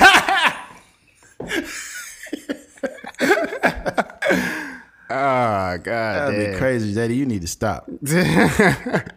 All right. Well, well, look, we got way off topic, but in regards to the Tour de France uh, crash, it's unfortunate that a person's like desperate need for attention caused a fucking catastrophe. And we live in a world where so many people want to be in the spotlight when they haven't earned anything or done anything. When you when you aren't the person that is the one doing the work or the one that is that should get the attention, just take a step back and enjoy the festivities, man. Yeah. Don't don't put yourself in the middle of it just because you think you should. You can chill and just watch it. Chill and just watch, and and, and then you could tell your friends, and you could actually have footage of what went on from a Yeah. first-hand account. Mm-hmm. Like, hey, I was there. I seen how fast they're going. It was an amazing event, right? Yeah. You know, but instead of doing that, you fucked it up. Okay, so congratulations, stupid. Now you're getting sued. Congratulations, you played yourself. right? Switching gears. Everybody can't be an entrepreneur or business owner. And this is why I bring it up, right? And this I thought about this, I mean Keith talked about it during the week, but the reason why I'm bringing this up is I've had a like a very bad experience with a local company that does embroidery. I will not say a name because I'm still classy enough to not shit on them on this platform. But mm-hmm. they told me they could do something, and I initially set it up. And this is why, folks, it's important to get a sample, right?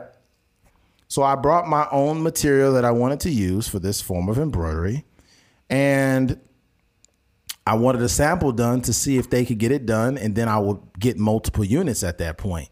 But they said, hey, it'll be at least a seven day turnaround to, you know, at least get the the, the digitized um, item to get to stitch. I said, no problem. So I respected that they prefaced the meeting or or the the item that they, I was wanting to get made with, hey, it'll be at least seven days before we could really get into getting it started.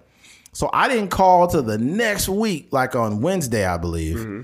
And I asked about it. Said, "Oh, I'll get on it, you know, and I'll get back to you." So I left them alone. I didn't call back until third, like uh, Friday or something, and they still hadn't done it. Then the next week, same thing happened. So nearly three weeks, and then finally the guy says, "Oh, I'm gonna get on it, and I'm gonna send you a picture of the stitch out." And then he didn't send a picture. And then each time I was reaching out to them instead of them reaching to me to let me know what was going on. So I'm like, this is awful customer service. This is awful customer service. Like this, this is pathetic. I feel disrespected at this point, right? And not until I went inside of the establishment on Friday morning, right? The guy said, "Oh, I'm sorry, man. We'll get it done for you in 30 minutes, man. I'm sorry for the inconvenience." And I told him, I just told him to his face. I gave this guy a Yelp review to his face. Mm-hmm. I said, "Hey, man, this has been. I feel disrespected. This has been a terrible experience. But I'm not gonna go on Yelp and talk shit to you. I'm gonna give you a Yelp review to your face. This has been, this has been inexcusable. It's been terrible." You've done a terrible job. I'm like, dude, me and you were both adults, man. You know, I'm not gonna be in here causing hell. But honestly, this is just this is just inexcusable. There's no reason why you should tell another adult something and say, hey, I'll have it right to you the last three times we talk and you never deliver. Oh god. I was like, I can't, I can't even. It's hard for me to even be a customer when you do something like that. Yeah. So at this point, the only reason why I would allow them to continue the job is just so I could have proof of concept to go to a different establishment. Mm-hmm. I don't want to deal with these people, and this is why everyone should not be eligible to own a business or be an entrepreneur because sometimes it is fucking suck. Yeah. Yeah, th- this Sorry, is I'm having technical yeah. difficulties. over Keith is fucking around with this. this is just sad, Keith. Come on, man. Keith has a college degree and can't he can't find his way around a microphone. This is just crazy. We it's need- easy to get a college degree. that's a lie. yeah, I, it, what's going on with the bottom? Is it's all fucked up? No, I just I just gotta take my time with it. Oh my goodness. All right, let me tell my story while Keith's making this racket. Once upon a time, there was a black man with crazy hair. His name was Keith Fingers. He stood about six foot tall, had a really funny laugh, and didn't know his way around a microphone. And then one day, a wise man named Eddie McGee came along and told him, hey, stop making all that goddamn noise. And then they lived happily ever after. nah, man, but um, yeah, it was a really fucked up experience. Yeah. Um, and I just feel certain people should not be entrepreneurs or have a business or own a business in general. Yeah. I've had many other fucked up situations happen. And and just throughout my life with different companies that I've worked for and things that I've done just in, or people I've done business with in general. And there's some people that will run a business and they will lowball the people that work for them and think they uh, they're absolved of it by giving them a pizza party. It's sad. I used to work for Sears and that happened. I remember I was in college working for Sears and we wanted a raise, right? And the guy says, "Hey man, you guys do a great job. We'll have some pizza for you guys." And then one of my coworkers said, "We don't want no damn pizza. We want a raise." Yeah. Some Yeah. it's sad that some people think that they could treat you wrong year round and then give you pizza and that just absolves them from the fuckery they've been doing. That's nuts. And then the guy also told us one day, he says, you know, when you guys do good, I get a bonus, you know. So and then my coworker also said, Man, why do you get a bonus when we do good? Where's our bonus at? Yeah. And then the guy was just had this look. There are some people, this is what you gotta understand there are different levels of enthusiasm at a job. The person that owns the job has a different level of enthusiasm because he is being reinforced on a level that you're not. So if he does something or she does something, they're getting paid X amount of dollars and they're getting empowered by it. But mm-hmm. you getting lowballed. So the person that will run the establishment will make a mistake and think that you should have the same enthusiasm as them. No, motherfucker. No, I don't. Because at the end of the day, you know you're getting fucked. Yeah. So why the fuck should I be around here? Whoop de doo. I'm happy. What's up with this gnat in here, dude? What the fuck? I thought you killed it. I must be more than one in here. God dang. How the fuck we're up five? We're on five, the fifth floor. How the fuck this motherfucker get up here? I don't know. Took the stairs. Keith's hair is attracting next. Hey, yeah, there's this. Uh, it's a Capital One commercial, and this dude is like this. He sells uh, dog like snacks. Basically, it's like a jerky for dogs kind of thing. And he's on there, and he's walking. Th- like they have a video of him walking through the factory, and he's bald. He's bald. He don't have no hair on his head, hey, calm down, all right? But he has a uh, he has like a hairnet on. Okay. And I'm just like, I'm wondering, like, what what is it? Is he doing that just for the commercial, or would he really walk around like that? or, Well, you could have fla- flakes could come off. You know, there's some flakes. you have some hair that might be a little spiky. That um, you could have short hair come out. So I, I guess maybe it's to ensure that the little spiky hairs don't come out.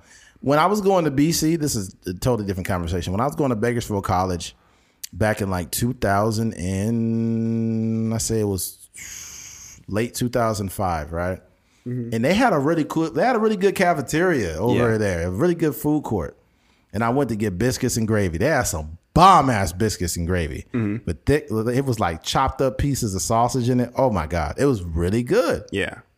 So I get the biscuits and gravy, and I'm about to eat, and I pull the fork up, and there is a thick, long ass hair in the gravy. Oh. Imagine gravy being wrapped around a long hair. Yeah. Right. And I pull it up, and I just walked in the cafeteria with that long hair on there, and the, and the, the workers were like, "Oh no, I'm so sorry." Yeah. He's like, "I hope it wasn't me." I'm like, "Nah, I just want a different thing of gravy. I ain't worried about it." yeah. And it's like, I'm sorry, man. Throw that in the trash, please.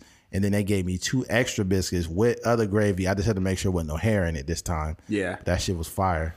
Yeah. that sounds like a good food experience. Ah, it was a good I'm one. Glad you shared Started off bad. You got that. That it. Gnat is back. Yeah, it's back.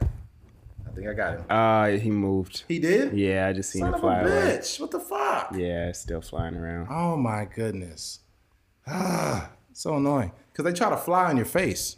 Yeah, that's the annoying part. Yeah, it's like, leave me alone. it don't know. It doesn't have boundaries. no, it's like, we don't care about Black Lives Matter. We- We're just gonna fly on your microphone while you're trying to talk. We'll fly in your fucking mouth, okay? We don't care. yeah. Uh, but yeah, I, I, I, you know, I'm there with you. There's a lot of people. I think that the only real um, anybody can start a business, right? All Yes. you need is enough money to go get your, you know, your LLC or whatever, or whatever type of uh, sole proprietorship, whatever uh, designation you want to have. You might you might need enough money to trademark your name or, um, you know, trademark the logo or whatever. But that's that's the only thing that is required to start a business. Right. Um, and some people take that to heart, so they don't actually uh, brush up on any skills that are necessary to run a business. Exactly. They, they're not brushing up on their communication. You know, they're not brushing up on you know their leadership skills and all these different things. Um, and they're just they're just running a business with you know instincts and a little bit of money, and that's what happens. Um, a lot, and that's why there are these strained relationships with a lot of people, uh, a lot of owners and in, in the and the workers. Like for me, my uh, personal story is when I was working at McDonald's, and um, when I it was just it's just a job, you know what I mean. I, I wasn't looking at McDonald's as something to where like you know I'm a I'm a climb up the ladder and one day I'm gonna own McDonald's and all that. I never even looked at it like that. I looked at it like I'm in here with a well first of all like a bunch of uh 16 17 year old kids that you know are just trying to you know pay their car note or you know afford gas in their car Cell phone. yeah, cell phones, stuff like that, um, new clothes, or um, I'm in here with people that are a little bit past their prime, and this is just you know supplemental income to their household. Um, but one day, um, I was I was working, and it was on the holidays, as as all of us know, the the fast food restaurants they don't they don't really take a break. Um, it may be I don't even know in what capacity like a McDonald's would be closed. Um, but basically it was it was open and it was it was like Thanksgiving. And the cool part about it, leading up to it, I had no idea that anybody would be working, let alone me. So I'm in there and I'm like, yo, this is stupid. Like, why am I spending my time, you know, making somebody else rich on a, a, time. First of all, I'm away from my real my real family. I'm way in Nevada. Yeah. And secondly, the family that I have there, as far as my you know my friends Jared and his family, you know, going to their house and, and eating and stuff. I'm away from them also. So, um, I'm there and I'm just like, is in the the thing. The thing about working on holidays is that it's almost more busy than regular days because a lot of people they pull up like before they go, you know, to the to the house, like because they don't want to be waiting around for the food. Or some people don't actually celebrate the holiday, so they just picking up food. Or you know, the food might be nasty, so they gonna pick up something, mm-hmm. you know, before they get there, and you know, uh, stuff like that. So you got all these people coming in. It's super super busy and then the owner walks in with his family, his wife. He got his kids with him. They happy. They smiling. And mind you, this the guy that owns it. His name is uh, Chris Cassidy. He, he he he's like extremely wealthy. He owns maybe like 10, 10 12 uh, McDonald's in that in that whole Nevada area. Yeah. So he walks in and he's like, you know, waving at everybody, like, hey, asking everybody how's it, how they're doing, and then he kind of made it like an announcement to everybody that was behind the counter working and you know making fries and making uh, wrapping burgers and stuff.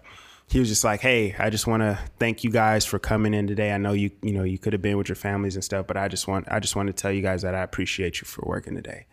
And I was like, nigga, yeah, get your bitch yeah, I don't ass want out your, here. I don't want your thank you. Yeah, get the fuck out of here. Yeah, I want to be off of work. Fucking terrorist. but yeah, that's just the type of like that's the type of people that we have running these businesses exactly. that we work for. And it's just like Yeah, you bring your raggedy fucking enthusiasm. How about you give it people if it's your McDonald's and you really appreciate people, show it. Stop saying it. Yeah. Things okay not to, and you can afford it. It's a, like I said, it's Thank an you. extremely busy day. Thank you. Mm-hmm. Like if, if you have the power to to alleviate things off of your workers, they're really gonna know that you care, mm-hmm. right? But if you like, if you know, oh, we make this X amount of money, we got to get every dollar. When people look at their employees as a dollar sign instead of a human being, that's when you're losing. Mm-hmm. Because guess what? People are talking bad about you. If you think that your business is doing great and blah blah blah then you, the people that work for you actually hate you. Yeah. They actually fucking hate you. Mm-hmm. Business may be great, but the people that work for you are talking about you. They're talking about you without you even realizing it. Yeah. The word on the street, here's the thing. This is why a person like me has to own a business. I'm th- because this is why. I pretty much don't want to be in charge of a bunch of people and you know, and, and have to delegate all these things and this and this and that. But I feel like a person like me has to become a boss, and the reason why is because I lead with compassion, mm-hmm. right? Leading with like compassion and being firm. Don't get me wrong; things still need to get done, but leading with compassion and actually giving a fuck about people. Yeah, I want the people that work for me to know that I genuinely do care about them. I'm not the type of person to say, "Hey, thanks, man. Hey, I appreciate you. I thanks, man. I appreciate you." I will say that, but my actions reinforce my words. Yeah, yeah, That's yeah. the biggest difference. When I tell you I appreciate you and thank you, that's one thing. But you know I appreciate you when you show up on a random Thursday and you got a bonus check waiting for you. Mm-hmm. You know I appreciate you when I tell you, oh, it's your birthday. Okay, well, if you show up, I'll give you double pay. If you take the day off, I'll pay you regular pay. Mm-hmm. That's how people know you give a fuck. Yeah. Is when you have real items that show them that you care. Mm-hmm. But if you just looking at it from a business aspect and you treat people like numbers, then motherfucker, then people don't like you. Mm-hmm. They never did like you. And what you're gonna start noticing is the workers that work for you start doing more and more dramatic stuff. Like, for example, you just have five motherfuckers not show up on a random Wednesday. Yeah. Or like a you'd be like, what the fuck is going on? Why is everybody calling out? Yeah. It's because they hate you and the job. That's mm-hmm. why they hate you. Mm-hmm. But if you are a person that leads with compassion and you start showing them love, like there's some jobs that people love that probably don't pay them that much, and it's hard for them to leave because they get treated too good. Yeah right? It'll be a dude that be like, look, I know I could leave here and make way more money, but I've been here for nine years, man. This guy is straight up with me, you know. he gives me, you know, he he gives me bonuses. He he treats me well. You know, Yeah. You know, all those things. Those things matter. Yeah. Like it, customer service doesn't stop at the customer. Customer service takes place all the way to the top. The person that owns the company, ver- and the people that work for the company. Like all these things are important. Mm-hmm. Believe it or not, if you own a company, let's say you own a company, and you talk about customer service, that doesn't stop at that doesn't stop at your employees. Customer to yeah. Your employees deserve customer service from you. Mm-hmm. That's what people don't get, man. I look, I've at my 36 years of life, I've seen enough from just jobs in general to understand like when someone's leading with compassion or they're just a person that's about the money. When you about the money only, when you are about the money, then you will start seeing shit from people that tell you that they don't fuck with you. Yeah, yeah, that's that's true. I, I, you see, I mean, um, what happens with a lot of these business owners is, um, making money is the end all be all. That's it. So even when I was working at McDonald's, it was um, we broke a lot of rules in order to make money. You know what I mean? There's Yeah. cer- certain things like that when you when you're working there and you so we'll do these whole training videos like hey meat is not supposed to sit on Mm-hmm. in the trays for longer than 30 minutes you know if, if after 30 minutes just toss you know toss it in the trash or whatever Mm-hmm. Yeah. but we would set the timer for for the meat um and then when it went off we just hit it again mm-hmm. And then again and, And the owner So- had no problem with you doing it. not at all See, the, the problem with it is, is is is they will have all these procedures and all of this, and that's only to that's only for liability purposes. They they have these training videos to tell you all that, and when like one of the big wigs come from corporate to come to the store, you gonna follow everything by the yeah book. they'll, te- But- they'll tell you like hey be on your p's and q's Right. today such and such is walking in. Yeah, but as soon as they leave, you put 90 fucking burgers right back up there. Yep. And that's how people really conduct business. They mm-hmm. don't give a fuck about the workers. They don't give a fuck about none of it. Mm-hmm. All they care about is their bottom line. Let me be clear. Let me make this very clear when I say this. If your objective is to just make money when you start a business, don't start a fucking business. This is why. And I don't, I may not have a business of my own, but the difference is this I'm trying to grow multiple businesses at once, but I'm growing them and, and it's just me right now. I don't have any employees. Yeah. Right. But the day that I hire an employee is a very serious day because that employee needs to know that Eddie McGee cares about them. I don't just care about you because of what you can do for me. I care about you as a human being yeah right? It doesn't mean I'm going to be uh, bringing you flowers to work. Okay. yeah yeah yeah But what it, what it does mean is if I have uh, if because usually what happens is is is you could create these policies or these uh, what do you call them? Um, what do you call them? Uh, uh, art what POCs? I forgot what you call them. Like these procedures, right? You could create these procedures to help build your company from the bottom up to where you can train other people when they come on, right? So I'm gonna have certain things such as mental health days off, like no questions asked. You know, you get so many of these per year.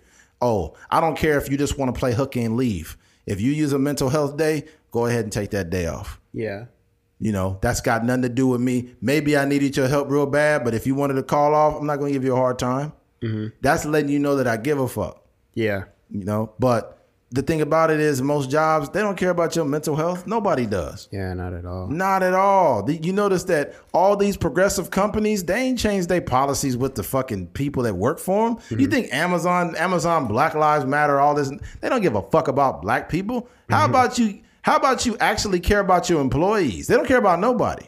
No lives matter to Amazon. that's some money It's all about money. Did you know that Amazon is tracking the employees? They'll give you a free phone, right? They'll provide you with a phone, but these motherfuckers will track your movements. They said that you, they had like certain items and the amount of time it should take to deliver them. Mm-hmm. It'll be like a, a bed or something, and you're supposed to take three minutes to deliver it. that sounds crazy This is how Amazon runs a business. It's sad. It's sad when you when you treat people like robots. And when they can't do something for you, they're no good. yeah That's fucking crazy, man.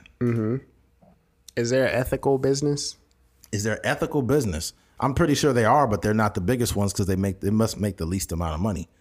Because the thing about it is this: if you're gonna be a person that has any type of compassion, be prepared to make a good living, but not. You could be doing a lot better if you just turned it into a robot company. Mm-hmm. You know, I think there's certain levels of success. I never want to be successful on a level of Walmart because it takes a certain amount of cutthroat to get there. Mm-hmm. It takes a certain amount of cutthroat to get to Amazon. Yeah. I wouldn't want that. Mm-hmm. I, I would want to be successful, but I want my success to be. I want my success to be something that is going to change my family's life, my life, or my trajectory. But I want to change the life of the people that work for me. I want I want to give them an opportunity to try to grow the business.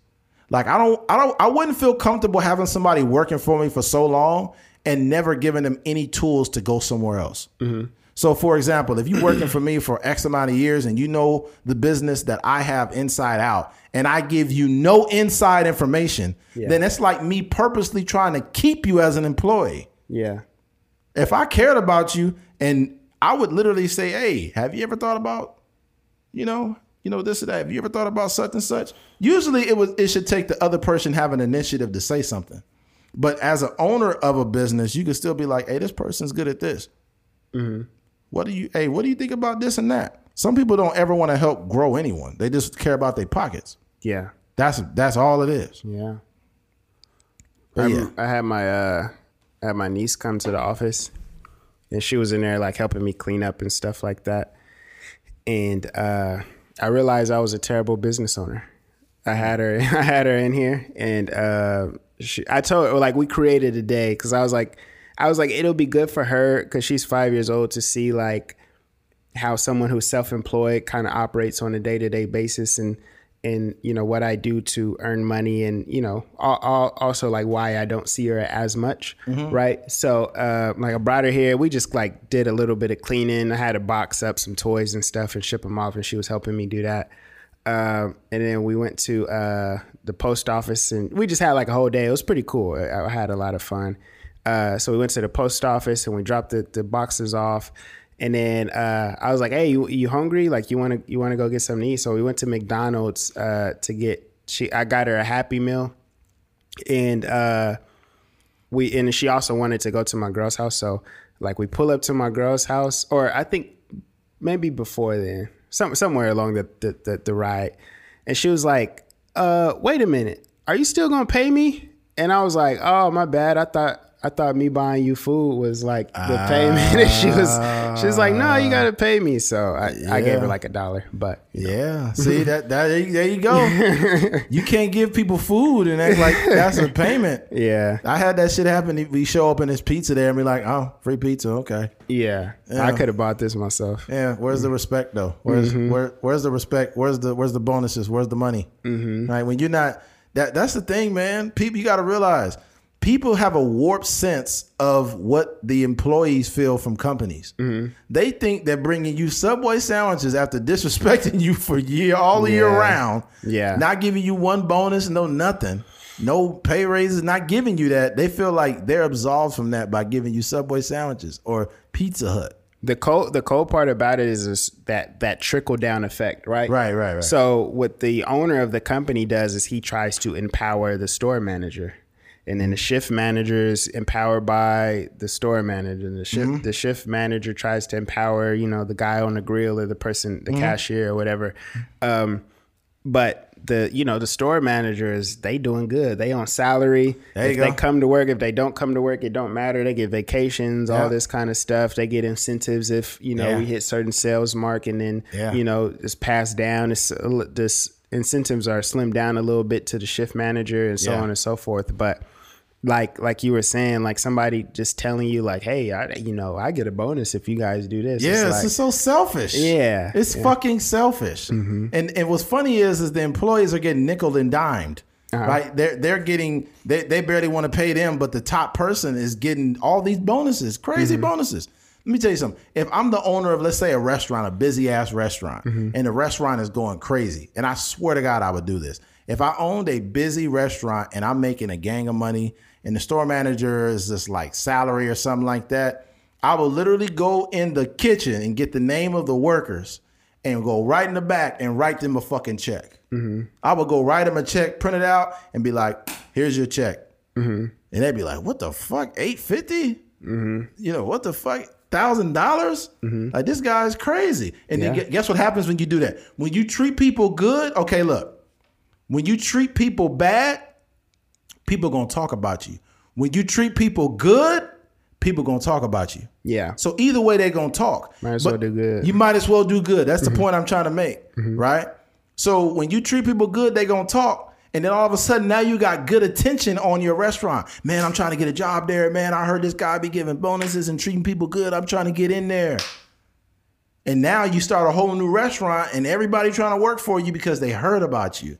Yeah. That's what people don't get. Yeah. You can't just start a business and treat people bad. If you start a business and actually respect the motherfuckers that work for you, you will have you will actually retain more people. So your retention level's higher. I seen a I seen a study that it said something about the more you treat people or the more people feel respected at a job place, the less likely they are to leave. Yeah.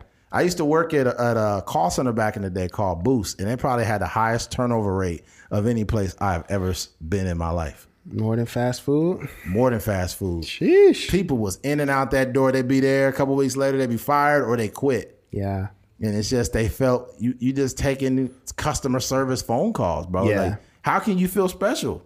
And then you got your manager or whatever probably, you know, hounding you about Yeah. the time you spend it on the phone. Exactly. Hey, you got to wrap that call up. You've been on that call for a long time. Oh, what, are, you, what are you doing? What's going on? What's Yeah. your What's your deal? And it's like, man, I'm trying to actually do my job. That's how I felt as a production assistant. Like um, when I worked in LA, I was working on the show So You Think You Can Dance. And uh, there I realized like this this isn't a this shouldn't be a long-term gig for anybody. Fuck no. because it's um it's like a it's a highly stressful job in general, right? You have millions of dollars, you know, going into this production of the show and you got you know, you're hiring dancers, you're paying talent, you know, you got, you know, production assistant, you have to take care of the host and it's like a whole ordeal and it's also live television, right? So it's it's kind of a highly stressful thing. It's like a it's like a Friday it's like Friday night lights almost getting prepared for the show every week. But outside of that, like some of the way like the the executives and the, the producers and, and stuff on the show talk to people is like you you can't do that in the real world. You know what I mean? Like Yeah. you'll get punched in your face. It's you know, I've I've heard of instances where people have, you know, uh they've been demeaned and you know Yeah. saying you'll never work in Hollywood ever again or you know people will walk off crying and all kind like all this is all the stuff that's going on on this show. Yeah. and you think about it it's like bruh this show is not that important. This is just a show where people is dancing. Like it's just not that important to be uh, talking to people like that. And um that's just it just what happened. Like t- and to me like after that I haven't really had the desire to go be a PA again um and it's due to that type of experience Yeah, man. It, it's just all this shit goes along with whether it's customer service or if you own a business and how you treat people. I don't know why McDonald's keeps coming up, but there, the the downtown McDonald's back in the day, uh, there was this uh, lady that was a manager there or like a shift leader or whatever she was. And I went there like on two occasions. This back when I was in college. And whenever I went there, it seemed like my food was always fresh. Like my fries always are fresh. The burgers was always fresh. And then I was like, whatever. Then I went to a different McDonald's and it was just like not tasting good. yeah So I literally drove from BC that to downtown and then it was fresh. I literally was only whenever I went to McDonald's, I was only going to that one at a certain time because I knew it would always be perfect. that's crazy Think she about- cared though Exactly. But Yeah. see see how big of a difference? Look at the impact you can have on people when you don't cut corners and you actually respect people. And here and by the way, it seemed like the people that was working with her was back there laughing and smiling. yeah I feel like the workers was back there giggling and laughing, but they was all working all day.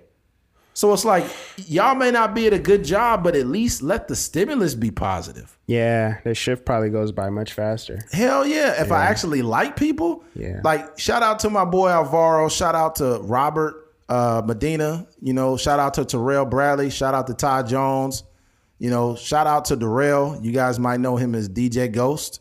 Um, but yeah, we all used to work together back in the day and we all had a good time, man. Like we used to be in there fucking around laughing and shit. Yeah. And it just it, it was a good situation. It wasn't it was a shit job, but it was a good experience. Yeah.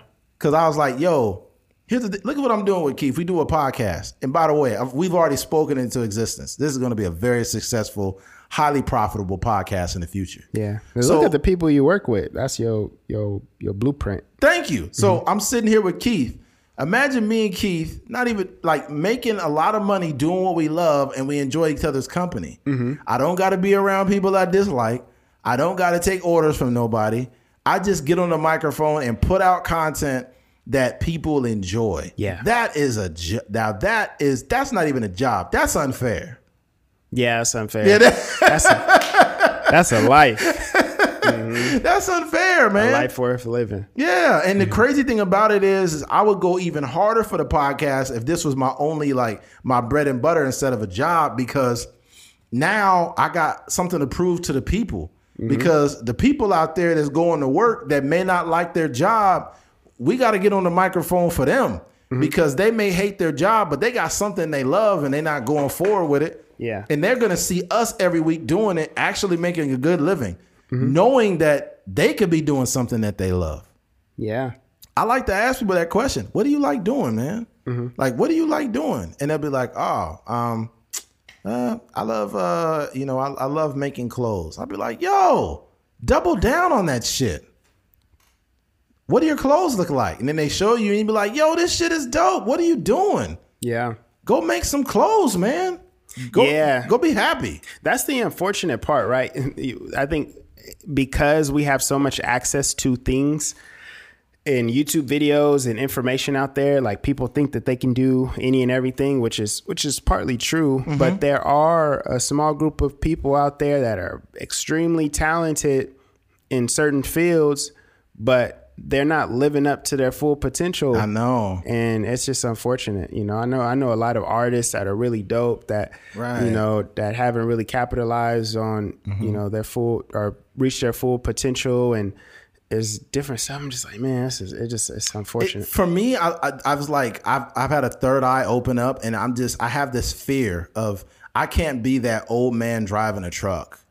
I can't do that. I don't want to be on a truck at all in the next few years. I just don't. Mm-hmm. I have to, I have to double down on what I love doing. I see too many podcasters making money that have comparable content or content that I may not feel is on our level, and and that's subjective, by the way, but um, they're making a lot of money and i'm not jealous of that at all i just feel that if you look at someone else making money and you know that you are a real podcaster. You have not missed a week in over three years and you've got more people subscribing to your content then that's a sign that shit's gonna be great one day but just stick with it. And and i feel like there's too many people that we know on a first-handed account that have been successful doing things that they love. You got fucking Todd Jones is one of them. Uh, you got Kevin Edwards is another one. DJ Ghost is another one. We know people guys we know personally that we know personally that mm-hmm. are successful doing what they love, and I, mm-hmm. I look at them and they don't even work because it's what they like doing. yeah That's crazy, man. Mm-hmm. I'll be glad. I will be so glad when we can just be like, hey, meet me at the studio. Hey, Keith, let's get another studio for the people, man. I mean, not studio. Let's get another podcast for the people, man. Yeah, let's let's let's give the people some more content. The mm-hmm. people are asking for Childish Gambino, man. Let's go get Childish Gambino and talk to him. Yeah. The people are asking for uh, Danny Trejo. Let's go talk to Danny Trejo. Mm-hmm. Like that's where I see this podcast in like the next two to three years. Mm-hmm. Is like high profile, very well known, two guys doing stuff, yeah really moving the needle. By the way, let me. But before we go ahead and and, and uh, wrap this up soon, because we got two questions we got to answer, Stu.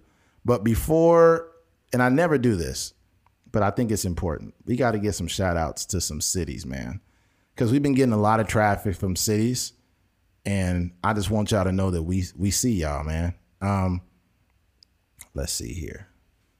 Obviously, we got our city, Bakersfield. Hold on one second. Got to do this, man. Bakersfield, obviously. Uh, Buckeye. I'm not sure where that is. yeah where's buckeye at? i seen that on there Not sure, but much love to y'all for tuning in. Tell a friend, man. Come on down. We appreciate you. Shout out to LA. LA is really fucking with us. North Bergen, San Diego. Shout out to the San Diego's listeners. Sacramento. Shout out to Pine Mountain Club. I have no idea where that is, but I appreciate all you guys tuning in. Yeah. Shout out to Harlan, Bartlett. Shout out to Bartlett. Shout out to Lafayette. Shout out to Delano. I used to live there for seven years, man. It's a trip. Shout out to Delano. Shout out to Madisonville. Shout out to the Bronx. Shout out to Fontana. Shout out to Hattiesburg. Shout out to Seattle. Shout out to Houston. Shout out to Van Nuys. Uh, shout out to Pacoima. Shout out to Liberty. Shout out to Bloomfield. Shout out to Anaheim. Shout out to Madison Heights. Cathedral, Cathedral City. Shout out to Lebanon. Uh, that's a city in America, not Lebanon, like the, the country. Uh, Oak Creek. Shout out to Halethorpe. Shout out to Cleveland. We got some Cleveland listeners in the building. Shout out to Bremerton. Shout out to Richardson.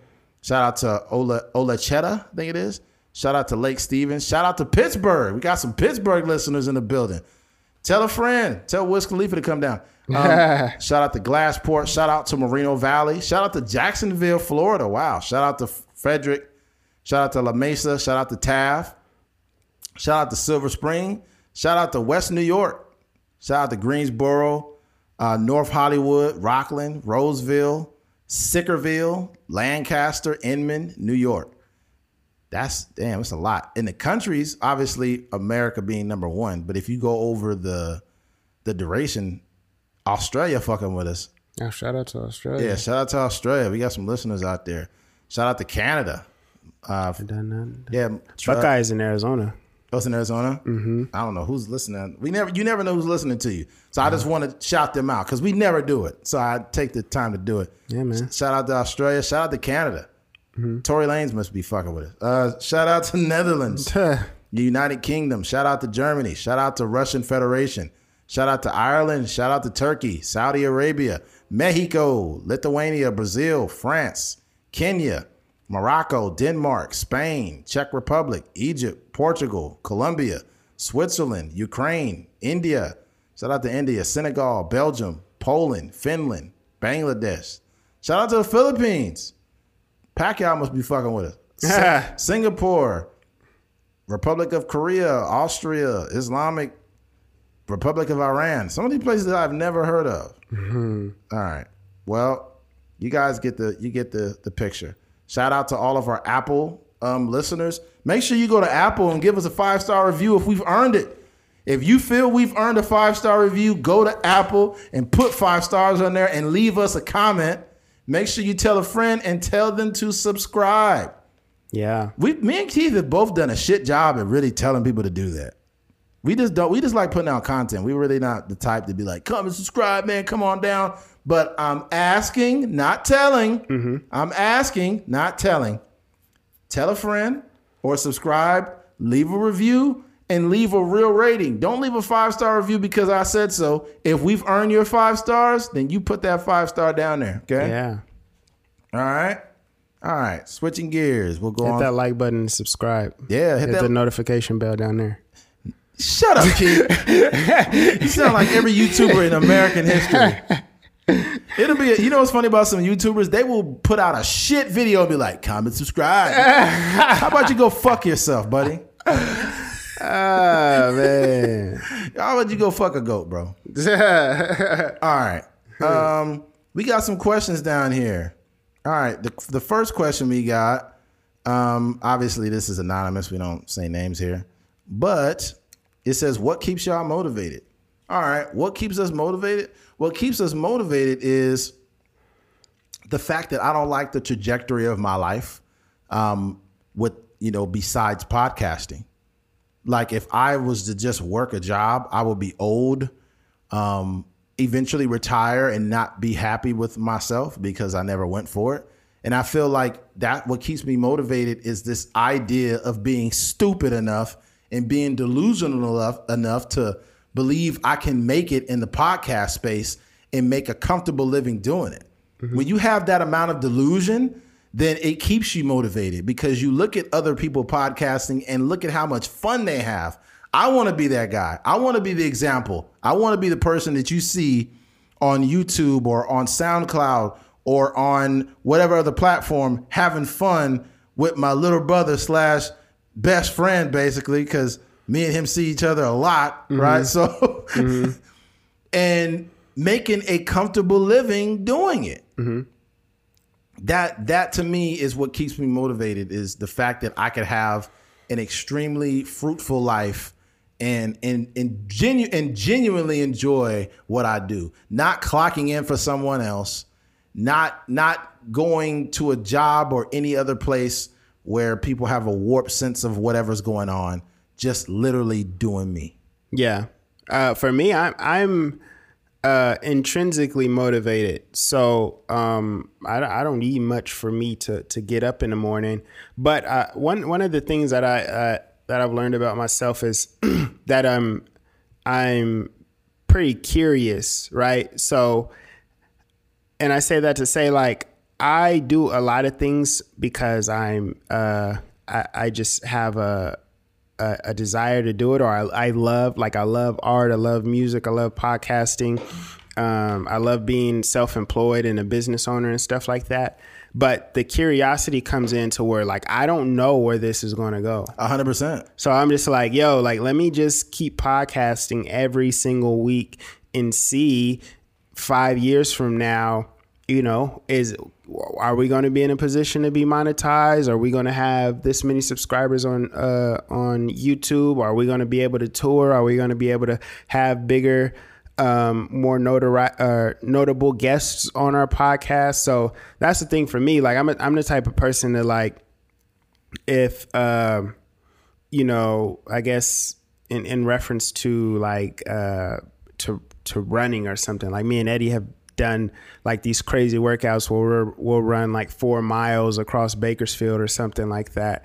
And it's like, I'm gonna just keep running because, um, I first of all I don't want to stop because if I stop, there you, you go. Know, you've already put that in your head. Yeah. And secondly, like, can I can I keep running? Like, what is my body going to break down? Uh, you know, mm-hmm. if I if I keep running, oh, it it's not breaking down. Oh, so let me just keep running, and then yeah. I, you know, at the end of the at the end of the run, you you you you you see the results. So you reap the benefits of of of what you you know the Yo, work you've been putting in. That so. made me think about that crazy ass run we did that one yeah, night. that, that shit was stupid, yo. Yeah. Like, I think that was like, ooh, fuck. I think that was low key like eight miles, yo. Really? You got to think about where we ran though. Uh huh. Like we ran from Taco Bell, and we ran all the way down to down California to a turn to Stockdale. Then we took Stockdale all the way back down to uh what is that? uh, is that Oak? Uh-huh. And then we ran back all the way to Taco Bell. I don't know if that's eight miles though. I say that's probably more like six, probably. Yeah, that was a wild run. That was a wild run. Yeah, yo. I don't know how long it was, but that was wild. Yeah, but yeah. When, once you get on that level though, like once you get on that level, you don't worry about being in shape no more. You are in shape. Yeah. So the point I'm basically making is we've done so much work and we care so much about this that we don't have to like guess are we decent are we good podcasters yes i feel that we are very exceptional good podcasters i can say that confidently because we've give we stood the test of time we don't quit we, we're here every week because we love what we do and we make sure we put the listeners first because we know you guys are probably at a job that you don't like or you, you might be annoyed but you could turn this podcast on and actually be entertained right you you you might just got an argument with a, a, a coworker mm-hmm. or your boss is up your ass. But when you put this headphones, when you put headphones in your ears you hear us cracking jokes about Martin Luther King, it could bring uh, some type of light to your day. Yeah. Mm-hmm. My my hope and my objective is just to put a smile on people's faces on Monday morning. Like it, they may not be able to rely on their wife, they may not be able to rely on their husband, but they can rely on the fact that a Trucker's Mind podcast will bring them content mm-hmm. every Monday morning. Yeah. I, th- I, think one thing that it has to start with passion, though. Like right. you have to be passionate about whatever you're doing, and it, it, makes it so much easier to get out of bed, or you know, metaphorically, just getting out of bed and doing doing what you got to do. Yes. So for us on you know Sunday nights or you know releasing on Mondays, um, it makes it so much easier to, to just get down here, even though this is almost like the start of the week for us. Yes. Or the end of the week, whatever you want to call it. Um, and it, it's just easy to come down here and be like, yo, or throughout the week, just chopping it up about different things. So, um, first thing you got to do is just be find something you're ex- extremely passionate about, and that that that'll get you that'll get you like twenty five percent of the the way there as far as like keeping it going or keeping that uh, keeping that momentum. Oh yeah, most definitely, man. So to answer that question, what motivates us? The future, man. The future. The future, because I like that. Yeah, I mean, if you're not excited for the future, then chances are wherever you're at is not the best place. You know who's not excited about the future? Ciara. Oh wow, that's a good one. that's perfectly timed. See, this is what happens when you do podcasts every week. Your brain is like a muscle.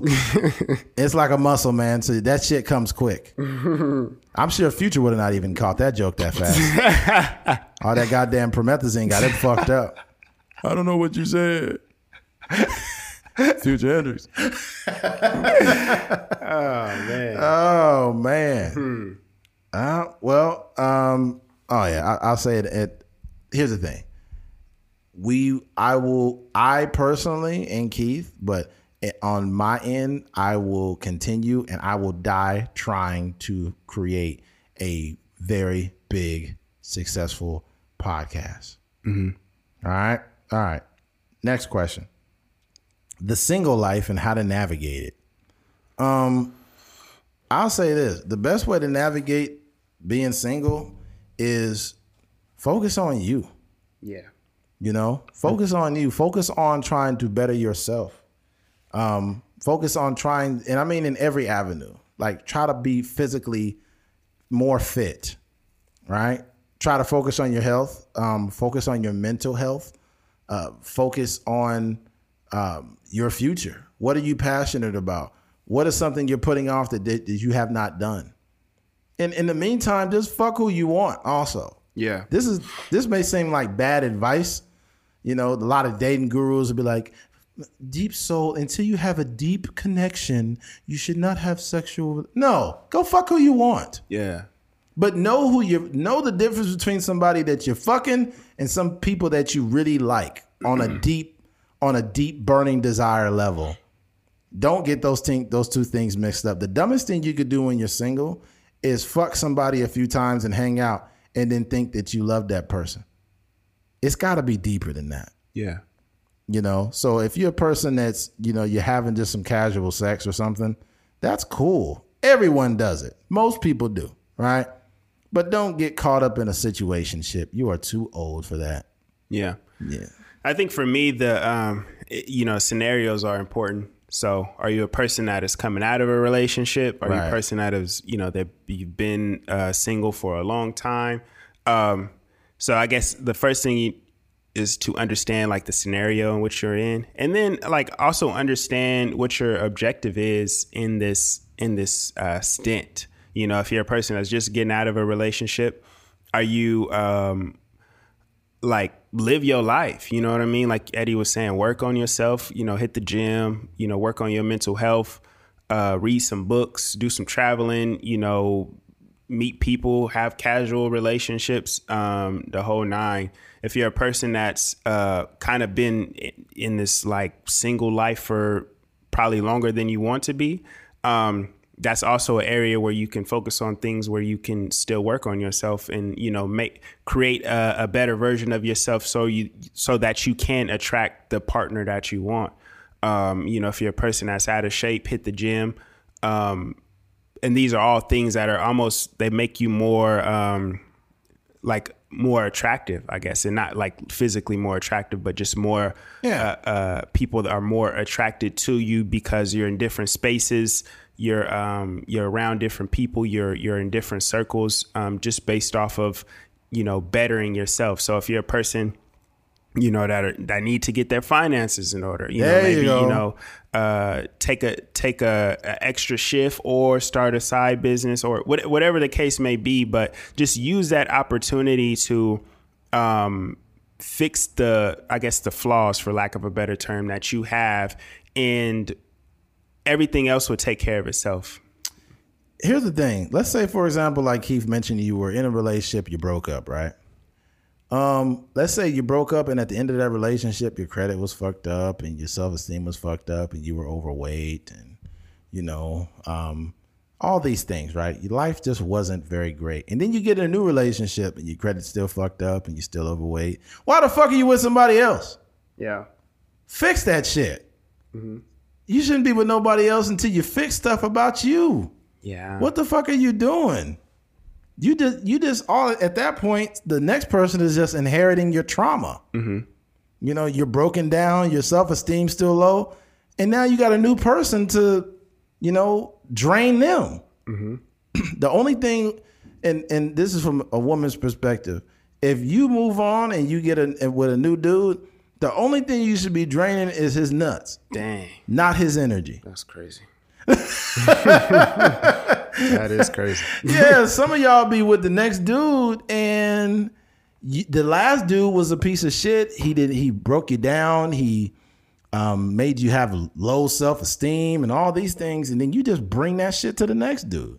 Yeah, what that's one thing we all have to stop doing is like we got to stop bringing uh, trauma and drama into uh, the lives of our new, you know, partners and people that we're trying to pursue, because you know they didn't they didn't necessarily ask for that, and I think it's selfish too because um, oftentimes some some stuff is like you know you're working through it right? So it could be somebody that has a strained relationship with their parents or something like that and they're seeking counseling or they're mending the relationship they had with their parents and it, it's a work in progress but some people it's just like they just be spreading their trauma you know all across bakersfield or whatever city you live in and that's just not that's not cool because it's a lot of people out here that are you know that are single and that are ready to go. You know they Yeah. they done the work on themselves. They're ready They- to fuck right now. Yeah, exactly.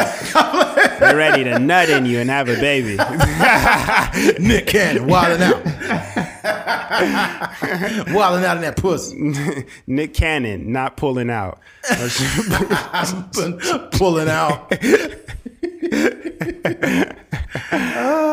Uh, but no, you know, it's, there there are those people out there that are like you like said, getting their credit score in order, getting their mental health in order, getting their health in order, hitting the gym, all these kind of things. And on the surface, you're a great person, but sometimes you know you can have these triggers, or you can have certain things that are happening to you that you haven't actually paid attention to or worked on, and you're just bringing that drama into somebody else's uh, that have that has done the work on themselves. And hopefully, in that situation, you guys could work through it, and you know maybe he can offer you some advice or some guidance as as far as you know bettering yourself. But sometimes you know people don't they don't want to do the work, and they're just they're just here. Hundred percent. Uh, I'll tell you another thing too. From me, from my perspective as a man, I don't want to slow a woman down. So that's one. I won't say it's a fear that I have, but more or less, I have to make sure I'm man enough for the woman that I want. Mm-hmm. Right. So being as that is the case, I have to do the work on myself. So if we want to do things as a collaborative, I'm not at such a deficit in my life that I'm holding her back from you know us really moving as a unit. Yeah. So it's important to get things like going in your own life to where if you do meet your soulmate and you and you've done the work on yourself, she could see it. Yeah. And she could rely on you. She can trust you. And she will here's the thing. Women don't want to lead relationships. I don't care what they say. They do not want to lead relationships. So as Women don't even know what they want to eat for dinner. they don't. They'll be like, mm, pasta, chicken. Uh, uh, uh. Oh, make a decision for me. Make a decision for me. Okay, burgers. I don't like burgers, man. Like, oh my God. I'd be like, man, Whatever planet you came from, go back. If this was 1970, Two men are talking here, woman. Go in the room. oh man, niggas crazy. he said it was 1970. Oh, you lucky you got rights. Oh man. Oh man. That's crazy. but no, that's real. I think um, for for guys out there, you know, trying to navigate this space, um, you are, you can really get any type of woman you want. You know, there's a lot of single women out here that are, uh, you know, professors in, in college and, and, teachers, and they they got legit careers that they could potentially retire from, and you know, you know, build uh, wealth within their their family and stuff like that. And I think sometimes um, as men, we kind of get intimidated by that, or you know, we feel like. Be yeah, we feel like we, you know, you, you, don't necessarily deserve a woman that's doing that good, but it's not necessarily where you're at. It's about where you're going. One hundred percent. Yeah. So if, if you're a person that's working on yourself, and you may you may be uh, getting cussed out by your manager at McDonald's, or you know your manager might be, or the, the owner might be coming in and telling you thank you for working on Thanksgiving, and all these things might be happening to you that we spoke about before. But as long as you um, in that downtime, you may be reading a financial book, you might be you learning go. about cryptocurrency or trading stocks and all these kind of things. Is just you know creating that uh, that wealth of knowledge, yes, um, about what you want to do, and then you meet that woman. She may be an, an investor into you and not necessarily financially, but just a, a belief system. 100%. Like, hey, hey, baby, you can do this. You know what I mean? Stick to your guns. Make sure you you doing this. Or if you do actually need some, hey, I you know I paid my bills off. You know I got my credit card down. Here's five hundred dollars. See what you can do with this in the in the in the stock market or something like that. So, yeah, yeah. See, the th- here's the thing too: women don't have a problem investing in a man that they could trust. Yeah. If you're a guy that has, if they, if you, if she has any issues trusting you, not even just like financially, but just like as a man in general, mm-hmm. then you're gonna see different behaviors. But when you lead in the right way, like if you leading by example and you actually treat women with respect, those will be the same ones that's gonna stick up for you. Yeah. Because they know they could rely on you. Yeah. Because the dudes would be like, man, my baby mama ain't shit, man. My girl's annoying. She this and that. Da, da, da, da. I'm already knowing you ain't got no kind of your your relationship. You ain't got no. I'm not saying you should have control over a woman, but you don't even have any control of your relationship. Mm-hmm. Like she don't respect you, bro. Mm-hmm. I could tell the shit that you telling me. She don't respect you. Yeah. Man, I'm telling you, you should treat a woman so good that she should be fearful of disrespecting you. Yeah. Meaning, like, I don't control women or try to act like, you know, I'm doing this or that. But when I show you respect and I listen and I do all these things, you can't get this. I know that it's hard for you to get this treatment from other men. You're controlling your destiny, right? In a sense, like right. I'm gonna do everything in my power. Right. I'm not cheating. Right. I'm providing. Right. I'm taking care of business. Exactly. I'm communicating all the above. Right. And I'm letting the chips fall where they may. hundred percent. Mm. And if you can't respect that, eh, then that's your loss. Cause you're gonna notice after me and you don't work, your punishment is dealing with every other dude in the world that's gonna treat you like shit. That's a nigga. Yeah, and, Yeah. You, and then you're gonna be wishing like Eddie never would treat me like this. Yeah. I'm trying to call him back. Oh my God, Eddie blocked me. yeah. Yeah. He blocked me on Instagram and everything. He now even, you can't see nothing I'm doing. he even blocked me on this podcast. you can't even block a podcast. That's how much. that's how much I block him out. That'll be crazy. What if what if we block her to a certain degree? It's like, welcome to the Truckers Mind podcast. It's my Eddie McGee. It's your boy K Fings, and it just turn off. Dang. Damn, that's like putting the tip in. That's why. All you get is the tip of this podcast. yeah. It's uh I'm not gonna tell the story. We can, we can Let's wrap it up, man. Let's wrap this shit up.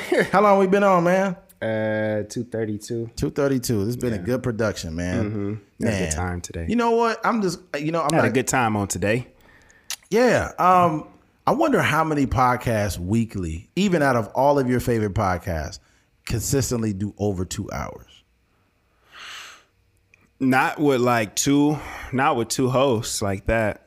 Yeah, No, a a lot, a lot of them. Yeah, a lot of them be doing like an hour and some change, or yeah, I be seeing some show that it, it, an hour is not even short. But you know, Right. when we come in here and we be chopping it, chopping it up for like two and two and a half hours. Sometimes you know we got three hour podcasts where it's just us two talking. Uh, an hour be like, dang, this is this is like. You know, See, you know what I envision when I when I when we do these podcasts and they're over two hours, almost three hours, is they'll be long, right? And let's say people are listening, they listen over an hour and a half plus, and then they have to stop it and go do something. They'd be like, "Yeah, I stopped it, but I'm gonna get back to listen to that later." Yeah, right. yeah. So they they listening to it, listening to it, and then they they finally get back to it later, and they can finish at the end of the day, or like when they winding down, or they put their kids to sleep. Now they listening to the rest of it. Mm-hmm. Like I really think about the experience that the listener is getting when they listen to this podcast. Yeah. So Yeah. Yeah. before we wrap it up, I just wanted to reiterate how much I appreciate all the people and the newer listeners that have came on to this platform. Tell a friend to tell a friend Yeah. And um, sexual relations. Um, but yeah, man. Um, if you made it to the end of this podcast, we appreciate you. Thank it's you hot for, as hell too. Oh, man. we got to get out of here. It's hot, man. It's it's hotter than Harvey Weinstein's uh, uh, cell in prison. um, if you made it to the end of this podcast, we appreciate you. Thank you for listening to a Trucker's Mind podcast. I'm Eddie McGee. It's your boy K Things. We're out of here. Peace.